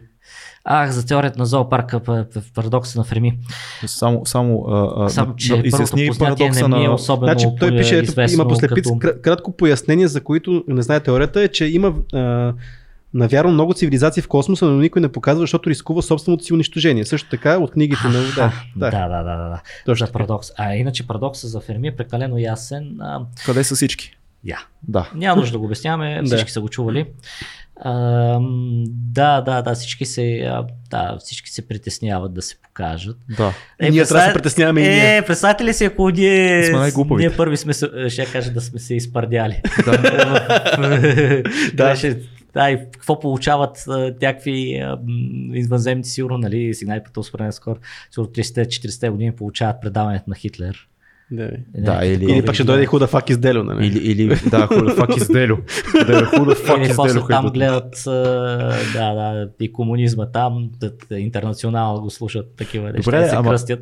Дали се кръстят, ние не знаем дали се кръстят. Ще се научат. Сега, нали, голямата, голямата идея е, че ако са по-еволюирали от нас, много така оптимистите се надяват еволюционно да вървят по същия път, по който вървим ние и да зачитат живота дори да е по-низко от тях като ниво на развитие. Песимистите, знаеш, пък казват, ние кога в историята си сме срещнали чужда цивилизация и не сме я покорили тотално. Циниците биха добавили, че в един работен колектив, да сравним един работен колектив от хора, които не са с висше образование, средно образование и един работен колектив, който се състои само от хора, които са с висше образование. И в двата ще има конфликти, и в двата ще има неразбори, Да. и в двата ще има едни хора, които са по-тънко обидни, други, които имат дебелашки хумор. Да. Конфликти винаги имам. Така че самото познание с, а, не носи със себе си задължително мъдростта. И така рече soft skills. Вярно. Те имат ли soft skills? Така, За кодиране меки ли са меки умения извънземните. Ай, дали, да, да. Въпросът е какви скилс са натрупали в процес на тяхната еволюция. Ние не знаем. Ти какво като биолог и като човек, който следи какво се случва в космоса, какво ти е мнението за живота в космоса? Ще, ще успеем ли скоро да докажем, че има нещо отвъд микроорганизми и ще се срещнем или с нещо? Ще получим ли сигнал някакъв? Ами големите надежди са този телескоп, който беше стрелян в края на миналата година, Джеймс Уеб. Да. Той ще може да проучва характеристиките на екзопланетите. Защото до сега ние знаехме, почнахме да открием около кои а, слънца има планети, Да. извънслънчеви планети. А, м, а, и, а, обаче, а, просто знаем каква е масата им, каква им е орбитата, но не знаем нищо повече за това. Сега този телескоп може би ще открива такива атмосферни характеристики, дори Мгм. така наречени техно, techno signatures, технознаци, технопризнаци, т.е. признаци, които бих могли да издадат а, а, цивилизация, наличие на цивилизация. Примерно някакво атмосферно замърсяване. Да. Да, м, да се надяваме, че през следващите 10 години ще има някакво по-сериозно развитие в тази посока. А Джеймс Уеб изстрелян, работи. Надяваме се, че скоро ще бъде, ще получим първите снимки и първите данни, но ще отнемат още години. Аз много се забавлявам с хора, които казват, Но не да искаме да, кажем, ги да. срещаме. Да, искаме да ги срещам. Аз Не, не искаме. не искаме. Да. А, значи аз лично би ми било любопитно. Аз не съм убеден дали на ниво цивилизация сме готови, защото забележете колко хора, какви различни групи, а, атеисти, религиозни, Та ние как подобно за нещо страшни глупости. би било, би било истински шок, ако има извънземни. Земята, може би това е причината, по която една така като парадокса на Ферми и цивилизация, м, която е по-напреднала ниска се разкрие, защото ако се разкрие, какво ще бъде като фароните на египетските фарони пред простолюдието, примерно. Някакво такова. Което знаеш, че има много теории, че всъщност цялата египетска религия и М. древните религии са свързани с, древни посещения. Нещо, да, да, дали, м, такава аналогия направих. Не съм сериозно запознат с тази, просто я споменах мим- мимоходом. Да.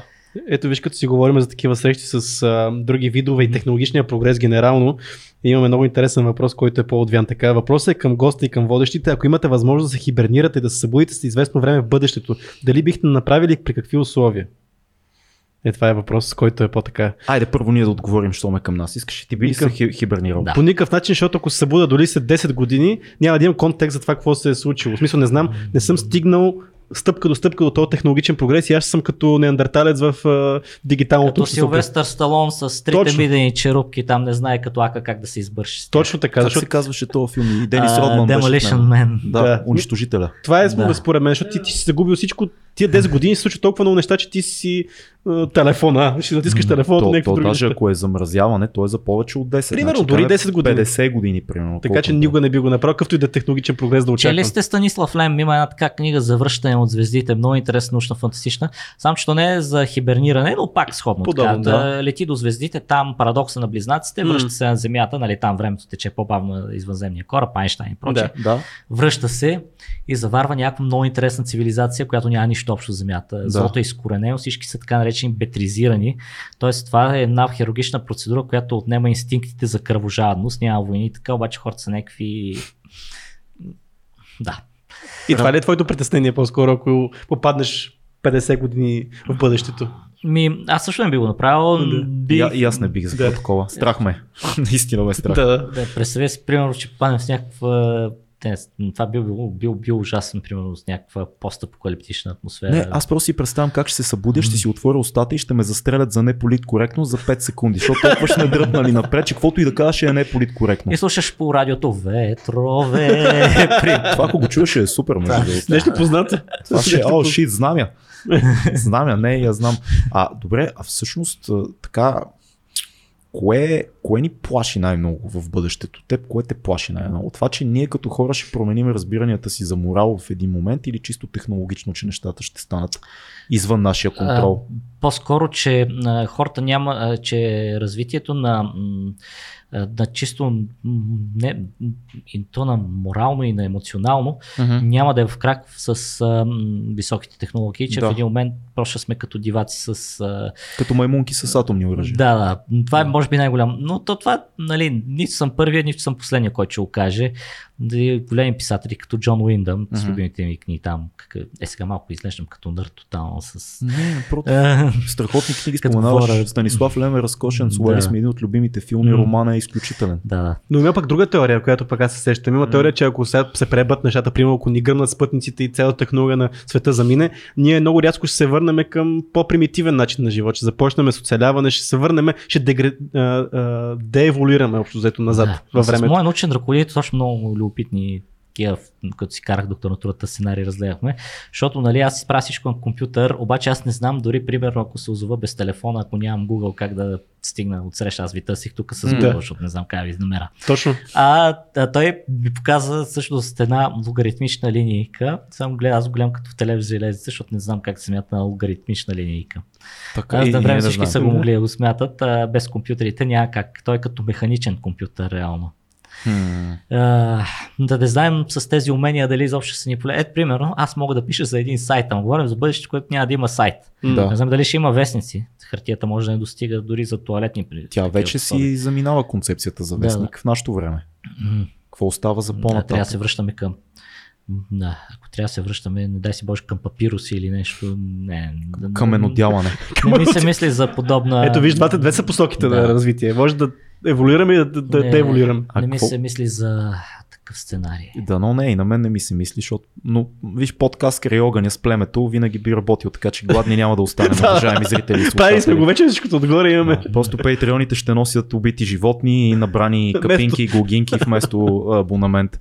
А, добре, ти следиш това, което се случва с метавърс и цялата тази концепция за виртуално Аз не съм, съществуване. ги, не съм го искал. Даже. Да го следиш? Вземат да се дръпна този Зукито, Да. такова, дали Диплач ще ни лиши от а, неговите Така каза, да. в Европа. Лъже. Няма, много пари ще загуби. И аз така мисля. Да. Въпросът е, че това би било най-хубавото нещо, което ще се случи до някъде, защото, както казва, няма да оцелеем дори и подкастите, защото има и други альтернативи. Примерно Телеграм. И ще има все повече и повече платформи, разбира се. Ще... А и интернет форумите не бяха нещо лошо като концепция на времето. Да, Това, че имаше някакви дървени администратори, които ми банваха на времето в мирката. Ние говорим ли за, че- за слушатели, знаете ли какво е мирка? Сигурно. Знаят, те са горе до нашите поколения, така че би Защото, трябвало да знаят. да, а, добре, добре. Защото мирката, аз там жена си намерих там. в мирката страхотно. Да, да. да. Много яко. Тя е да. важна е мирката в това. Да, важна е мирката. Да, Там също имаше администратори, които се правиха на голямата работа. Това винаги го има. А какво, какво мислиш за метавърс и за това виртуално Но- бъдеще? Не знам какво да мисля. Сега гледам, че някакви хора се оплакват от посегателства в метавърс или нещо, какво беше. Не Има вече посегателство в метавърс. Да. Вече има. Изнасилена жена в метавърс. Аз не... Много бързо се Аз- случват нещата. Аз, а, Как, как става това? Секс хищниците да се бават тя. Секс хищници в Да. метавърса. Да, как, как става това? Аз не, мога, аз не го разбирам сигурно тази концепция. Ами ти не ако, ти ако си свързан с аватара си по психологически начин, ако се случи нещо на аватара ти, ти го преживяваш. А, Това като в матрицата може да умреш в истинския живот, като убият Горе-долу така става. Това между другото не е. Той има и такива игри, с които се правят и хората много се вживяват. Second Life е нещо, което хората имат втори живот, нали, буквално вътре в това и каквото се случи вътре, те го приемат като Като реалност. принцип аз Да, игра да. света на Warcraft. Същата работа. Класик, да. Ама аз там имам поне 10-20 героя. Значи, да. Даже Може би имам имаш- женски герой. Може би си шизофреник леко така. Да, или може би. Тоест, тоест ти в метавърса, чудно. в метавърса би имал, а, ако се наложи да пребиваваме, би имал Наложи да пребивавам. някакво. Ми да, защото то в един момент, нали, аз това се притеснявам за метавърс специално, че ще стане като с телефоните и с Няма. социални мрежи. Ако го нямаш, не можеш да работиш, не, Не. можеш да комуникираш. Това не беше ли идеята за чиповете, дето ще да ни слагат? уж? Да, пак твоя се- приятел- Връщаме се на нашия Пак приятел. твой приятел. Мъски, той ще слага. така че. А, това между другото е много страшна концепция, която много хора се плащат, пък много хора я приемат много радушно за чиповете в мозъка, защото хората се опасяват да си сложат вакцина, за да им сложат чип, Да, да. а ти доброволно ще отидеш и сложиш главата, за да ти сложат микрочип. Според мен разликата е, че понеже Аз, има, да, има много... с три зо- Имате ли някаква монета да видим дали... А, С телефона може да стане. Да. довода, довода за, за Един чиповете е, че Гайгеров бюрач да си видя тук. Да, понеже ще помогне много на много хора, които имат все пак някакви Да, да, да. мозъчни заболявания. Според мен те няма да имат колебания да не повярват в науката. То вече има, между другото, наскоро гледах едно видео, че вече има записани хора за първи тестове. Разбира се, че има. И слава богу, че има Не. такава технология. Това е Не. страхотно. Да. В Артър Кларк си помням, че в Одисеята имаше нещо такова, че хората първо не, извънземните. Какви хора? Е, не, не, хора Те, по те извънземните Може. хора. Но те да първо почват да се научат да си, да си прехвърлят съзнанието в машини и на последния етап е да се а, превърнат в, ця, в чиста енергия. Аха, в чиста енергия. Ами да. А какво мислиш за тази идея за сингуларитито, за бързването на развитието на технологията? Предполагам, знаеш за какво говоря. Точката на все, все по-бързото развитие на технологията в вековете, в Мгм. десетилетията и в годините вече и в един момент ще достигнем точка, в която реално нещата ще станат извън нашия контрол. А, Как се казваше този пич историята за... Е, не, не знам, винаги го забравим. Няма значение. м- не знам, аз винаги взем, нали, задайте ми въпроси какво би станало. Не, Да. да. задам ти въпрос, какво мислиш, не какво би станало. А, възможно, не знам, не съм в дълбочина а, запознат. Дали, нали, тук говорим за, за предполагам, че това нещо има и сериозно математически език. Има. Факт. А аз в това отношение съм доста зле. А то, той се случва реално. Идеята е, че техническите скокове стават на все по-късо Не, то разстояние във аз времето. доколкото съм концептуалната идея, че ще има достъп до цялата информация на света в Не съм с- сигурен без дали мога да бендвит. се съглася с това. Че, че се развива все по-бързо и по-бързо. Защото съм чел от други източници, които М. казват, че няма такива големи скокове в последно време, че всъщност а, голяма част от открития са направени през а, 40-те, 50-те, 60-те години и ние просто претопляме някакви неща и, и но фундаментално, фундаментални скокове няма. Е, 90-те няма ли фундаментален скок с интернет, с микрочиповете? Да, да, да, говорим за, за информационната Мгм. Да, да, като говорим за информационни технологии, компютри, мобилни телефони, да. То това е Но големия Говорим за скок. други неща. Дори в медицината а, т- разкодирането на човешкия геном беше голямо събитие, но О, все да. още не виждаме практически приложение.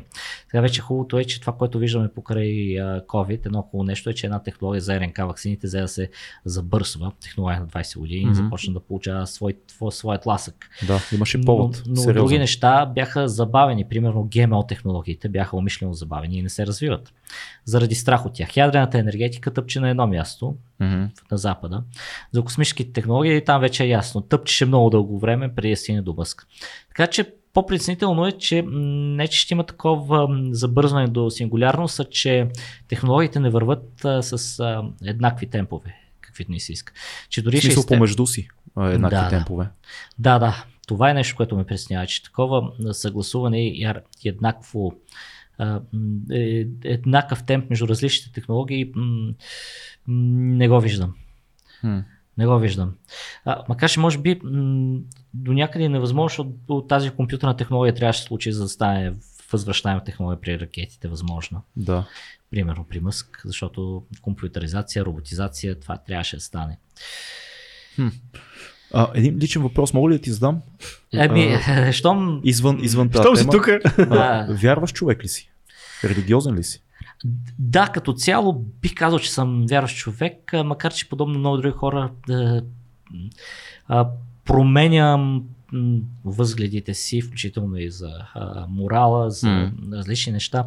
Да кажем, че в а, последните, последната половин година, така се каже, преживях до някъде един а, свой катаклизъм М. в а, живота, който не ме направи като цяло по-малко вярващ, но, а, но много рамки, в които бях свикнал да мисля за начин, в който, бе, в който е устроен а, живота, аз си престанах да мисля в клишета. Мгм.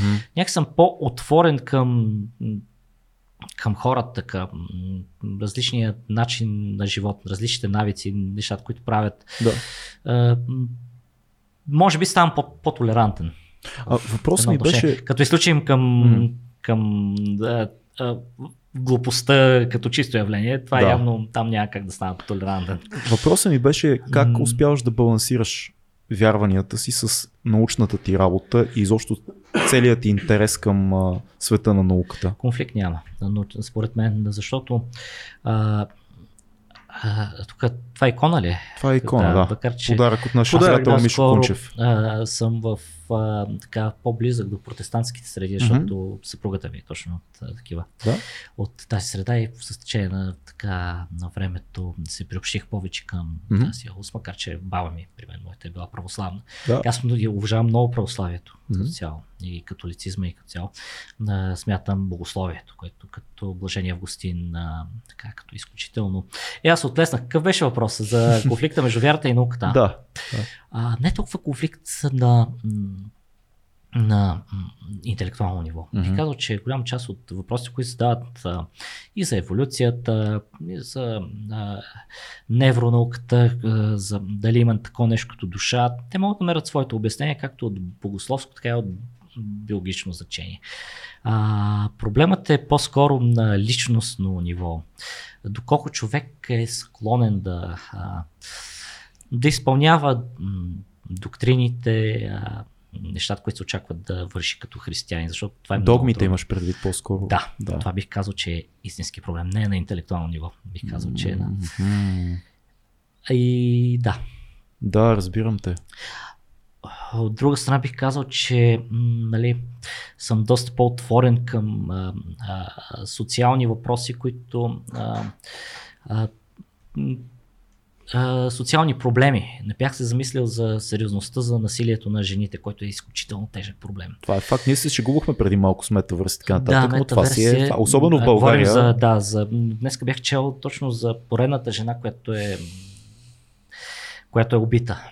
И това е нещо, което дори не Това тук говорим в, а, нашата държава. Да, в нашата държава. В църквата не Чуш, че говорим се за случва все по-често и по-често. По-често и по-често.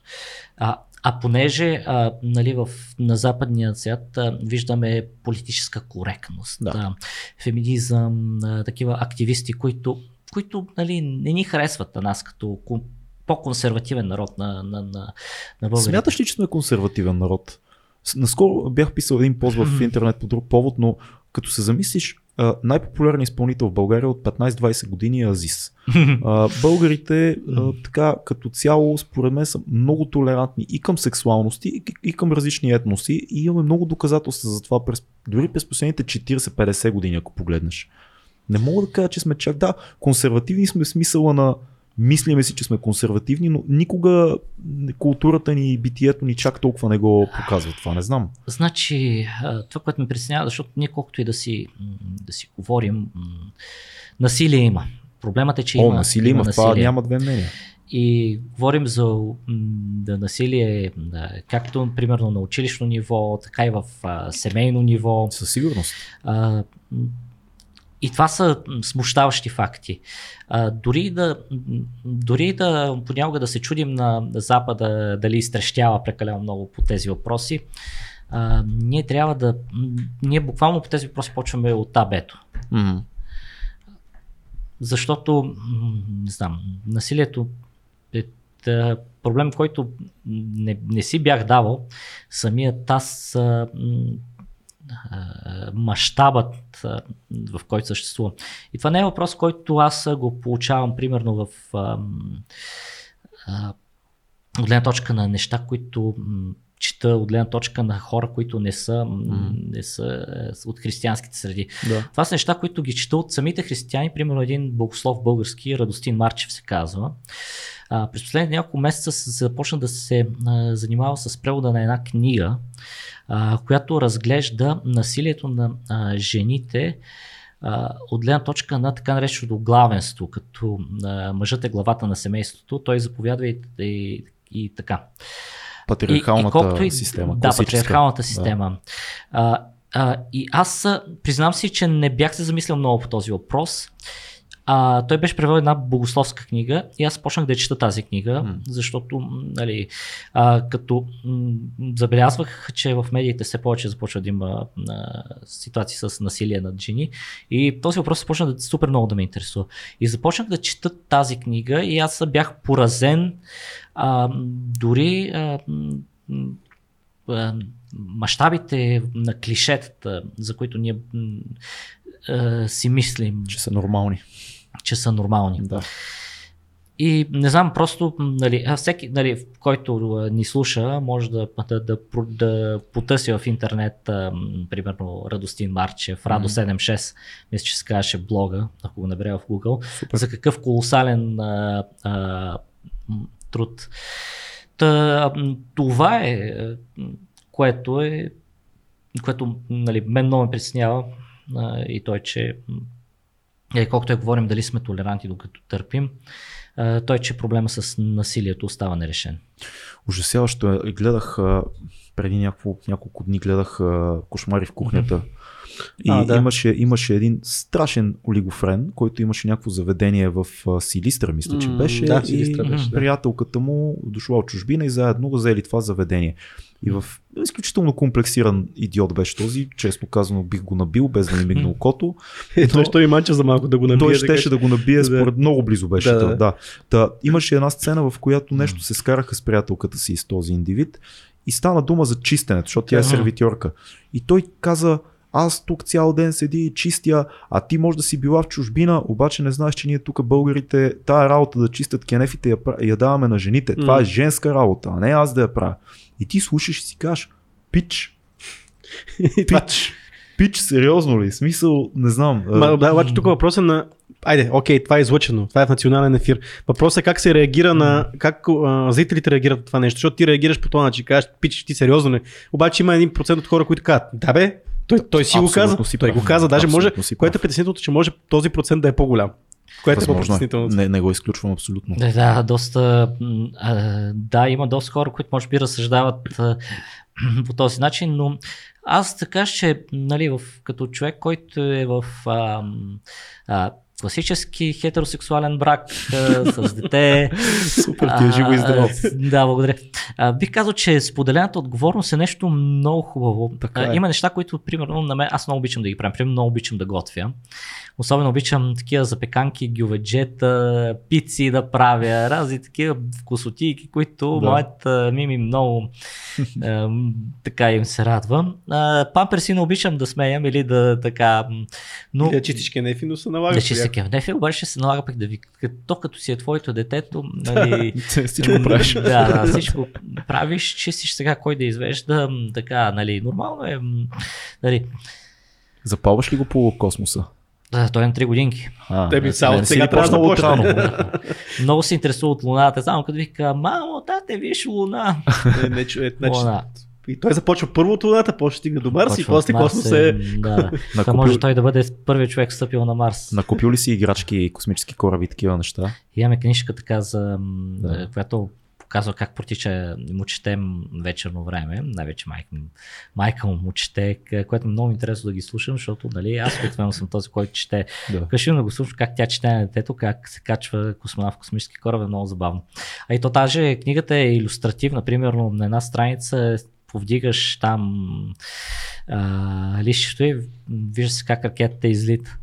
Така, но, но сега, но още космически кораб като играчка не съм купил. Аз не знам, що като ти казах, купуваш ли космически кораб и ми изникна в съзнанието сцената от The Shining на Кубрик с момченцето, което е седнало, нали си я спомняте сцената, седнало е на пода на килима в хотела и си играе с Apollo 13 или там какво пишеше на... Совалка или какво беше? Да, забравих. беше, беше ракета, която изстрелваше, но те конспиративната Това теория, да нали, че Кубрик подсказва, че Подсказва, че той е заснел стъпването на луната. да, Което го е заснело на място. Не, не, не на, на луната. Не, Някъде не, в не. пустинята в Невада, примерно. Между Да. другото, аз имам интересна гледна точка по тази теория. Според мен наистина има кадри, които са заснети в студио, 60-те години, 67-8 примерно, преди да се стигне до изстрелването. И а, това е било нещо като сейфти вариант, ако не може да пуснем нищо, нещо като застраховка. Защото много, много доказателства има за начина по който е снимал Кубрик с а, предната проекция и така нататък. Неща, които показват, че по същия начин би могло да се а, заснеме фалшиво кацане на Луната. Не казвам, че всички кадри, които виждаме са оттам, но много хора мислят, че има смесено количество кадри в интернет, които циркулират и някои наистина са фейк, други наистина са си абсолютно автентични. Сега, когато се говори за такива кадри, важното е да се знае, че всички, а, че архивите на нас са отворени, всеки може да а, дърпа от тях. Действително има много голямо количество снимки, които не са с добро качество и които не намират място в медиите, което е нормално. Мгм. А, не бих казал, че има кадри, които са в филмово студио, обаче има снимки, които разбира се са претърпяли допълнителна графична обработка. А, сега графичната обработка е нещо много интересно. Аз, между другото, съм се записал в една програма на NASA за обработка на снимки от Jupiter и там а, играе доста яко графични а, приложения. Но това, че се занимаваме, понякога правим по-красиви пейзажи, отколкото самата НАСА ги прави, не означава, че те не са научно обосновани. Защото, Ама, примерно, земята е плоска, приятелю. Да, Вие манипулирате другото, всичко там с графичен дизайн и М. то, то това Голямата- е договор. подсилваме, може да Голямата- кажем. Артът не е, не е нещо, което непременно противоречи на науката. Еди, Съгласен един от силните аргументи Мгм. на, на хората, които смятат, че Земята е плоска, че от НАСА си, нали, си казват, че най-известната снимка на, а, на Земята е композит, в смисъл събрана от снимки от различни Да. спътници. Така, Да. ето, НАСА го признаха, те са Ето. направили композит на Казват Земята. си всичко, разбира се. Имаме една рубрика, която правим в края на всеки един подкаст, която се казва книга, филм, събитие. Да. Така Искаш че, нещо да ни кажеш? А Дали, дали се кани по плоскоземец тук, примерно? А, Не, не сме. плоскоземец не сме. Няма поне да не, ни... не е открит, не е явен плоскоземец. Нервната система няма да ни стигне. Прекалено е. В смисъл, ние сме окей за всичко да си говорим, а трябва да ни е интересно. Между другото, днес попаднах на един образователен клип, който казва, че нали, плоскоземците грешат, но не са глупави. Със сигурност, Защото, другото, нали, да. а, защото нали, а, теориите така е много интригуващо, като чете там а, а, разсъжденията, дори има и математика, Да. как за а, вместо гравитация, как се ускорява Земята нагоре и това играе за това. Ние хвърчим всъщност нагоре, затова като скочим падаме, защото се забиваме в Земята, когато лети нагоре. Е, такива А, интересни о, че се движим нагоре. Да, Земята се движи нагоре. То също не го даже е това е по-интересното нещо на феномена, че не глупави хора са плоскоземци. То Това е по-интересното, Да. по-интересният да. феномен. Ама повечето конспиративни теории не могат с глупост да, да се оправдават, факт. а с празнота в живота на Да, хората да. и търсене на смисъл. Не, че... Като, м- забава така. Абе, за някои хора не е забава, направо си е битката на живота им. Да, Така е. Макар, че понякога като чета коментарите в Космос БГ е много интересни. Има, пиш ли ти странни хора? Ами- На, НАСА ти плаща. Аха, това е редовното. Но там, Шилд. а, как да на кажем, НАСА. разделението е съвсем друга м, област. Там най-вече са русофили, русофоби. О, сложно. Там е сложно, защото... А китайски, китайски агенти? Не. А, това, това, това не се е появило все още. Не се, чакай още малко. Да, а ще видим след няколко години, ако китайците напреднат прекалено много и дали, изпрев... да- дали ще изпреварят щатите в възвръщаемите технологии. Това е нещо, М. което ще следим следващите години. А, да, не знам, може пък тогава да се появи някой китайски мъск, който да Китайския е. Мъц. китайския- Мъц.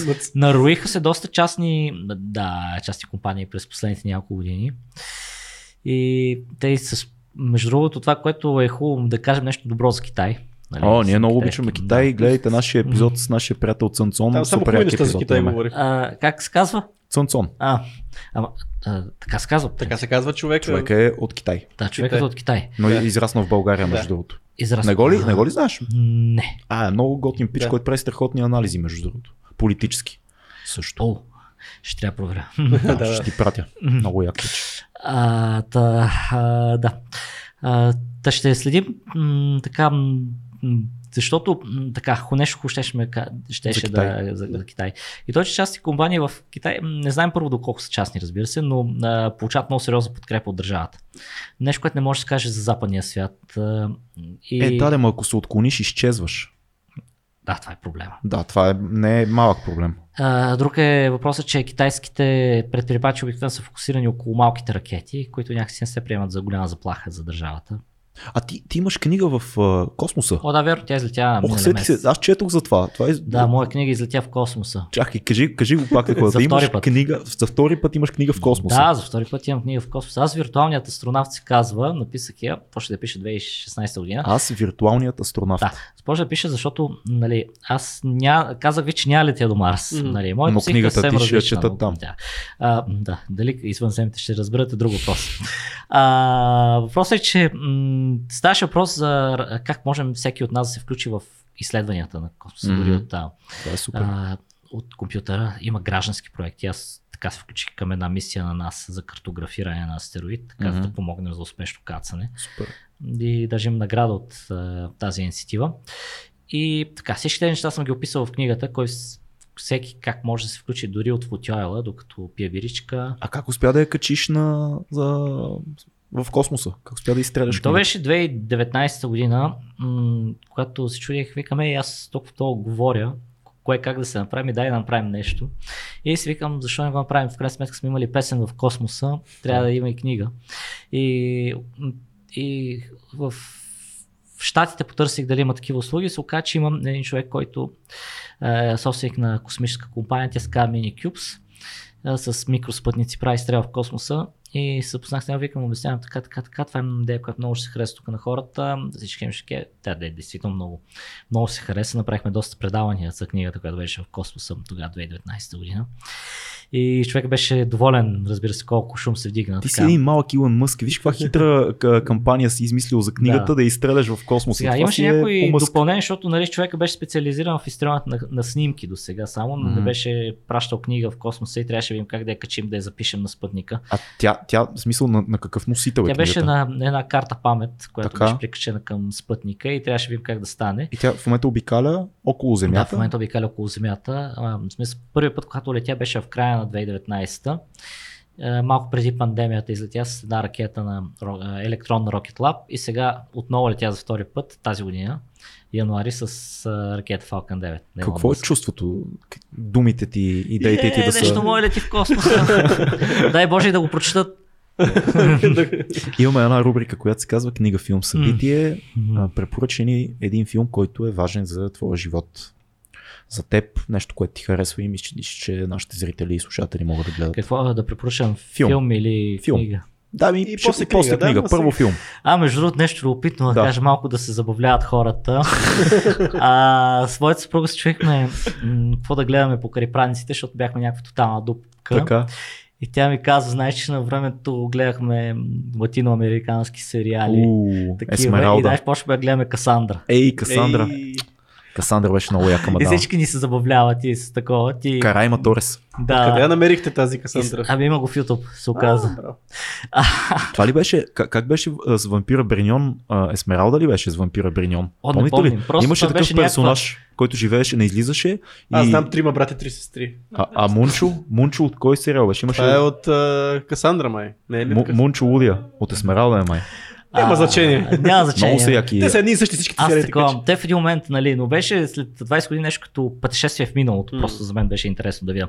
А, но не, не, го, не казвам, че го препоръчвам за хората, освен ако нямате много здрави нерви да гледате хора, Аз мисля, че е забавно, аз обичам да, такива но, неща. Но когато почнаха да пеят песни, смисъл, и то цялата серия са две-три песни, които са една след друга, почнах да прескачам така. А, като мюзикъл, смисъл да, запяват. Малко като мюзикъл, не съм фен на мюзикъл. Да yes. говоряки за космически филми, примерно, се оказа, че е много скефа на а, тези руски адаптации, примерно, всички са а, а, слушали за Apple 13, обаче аз много си скефих на този филм Салют 7.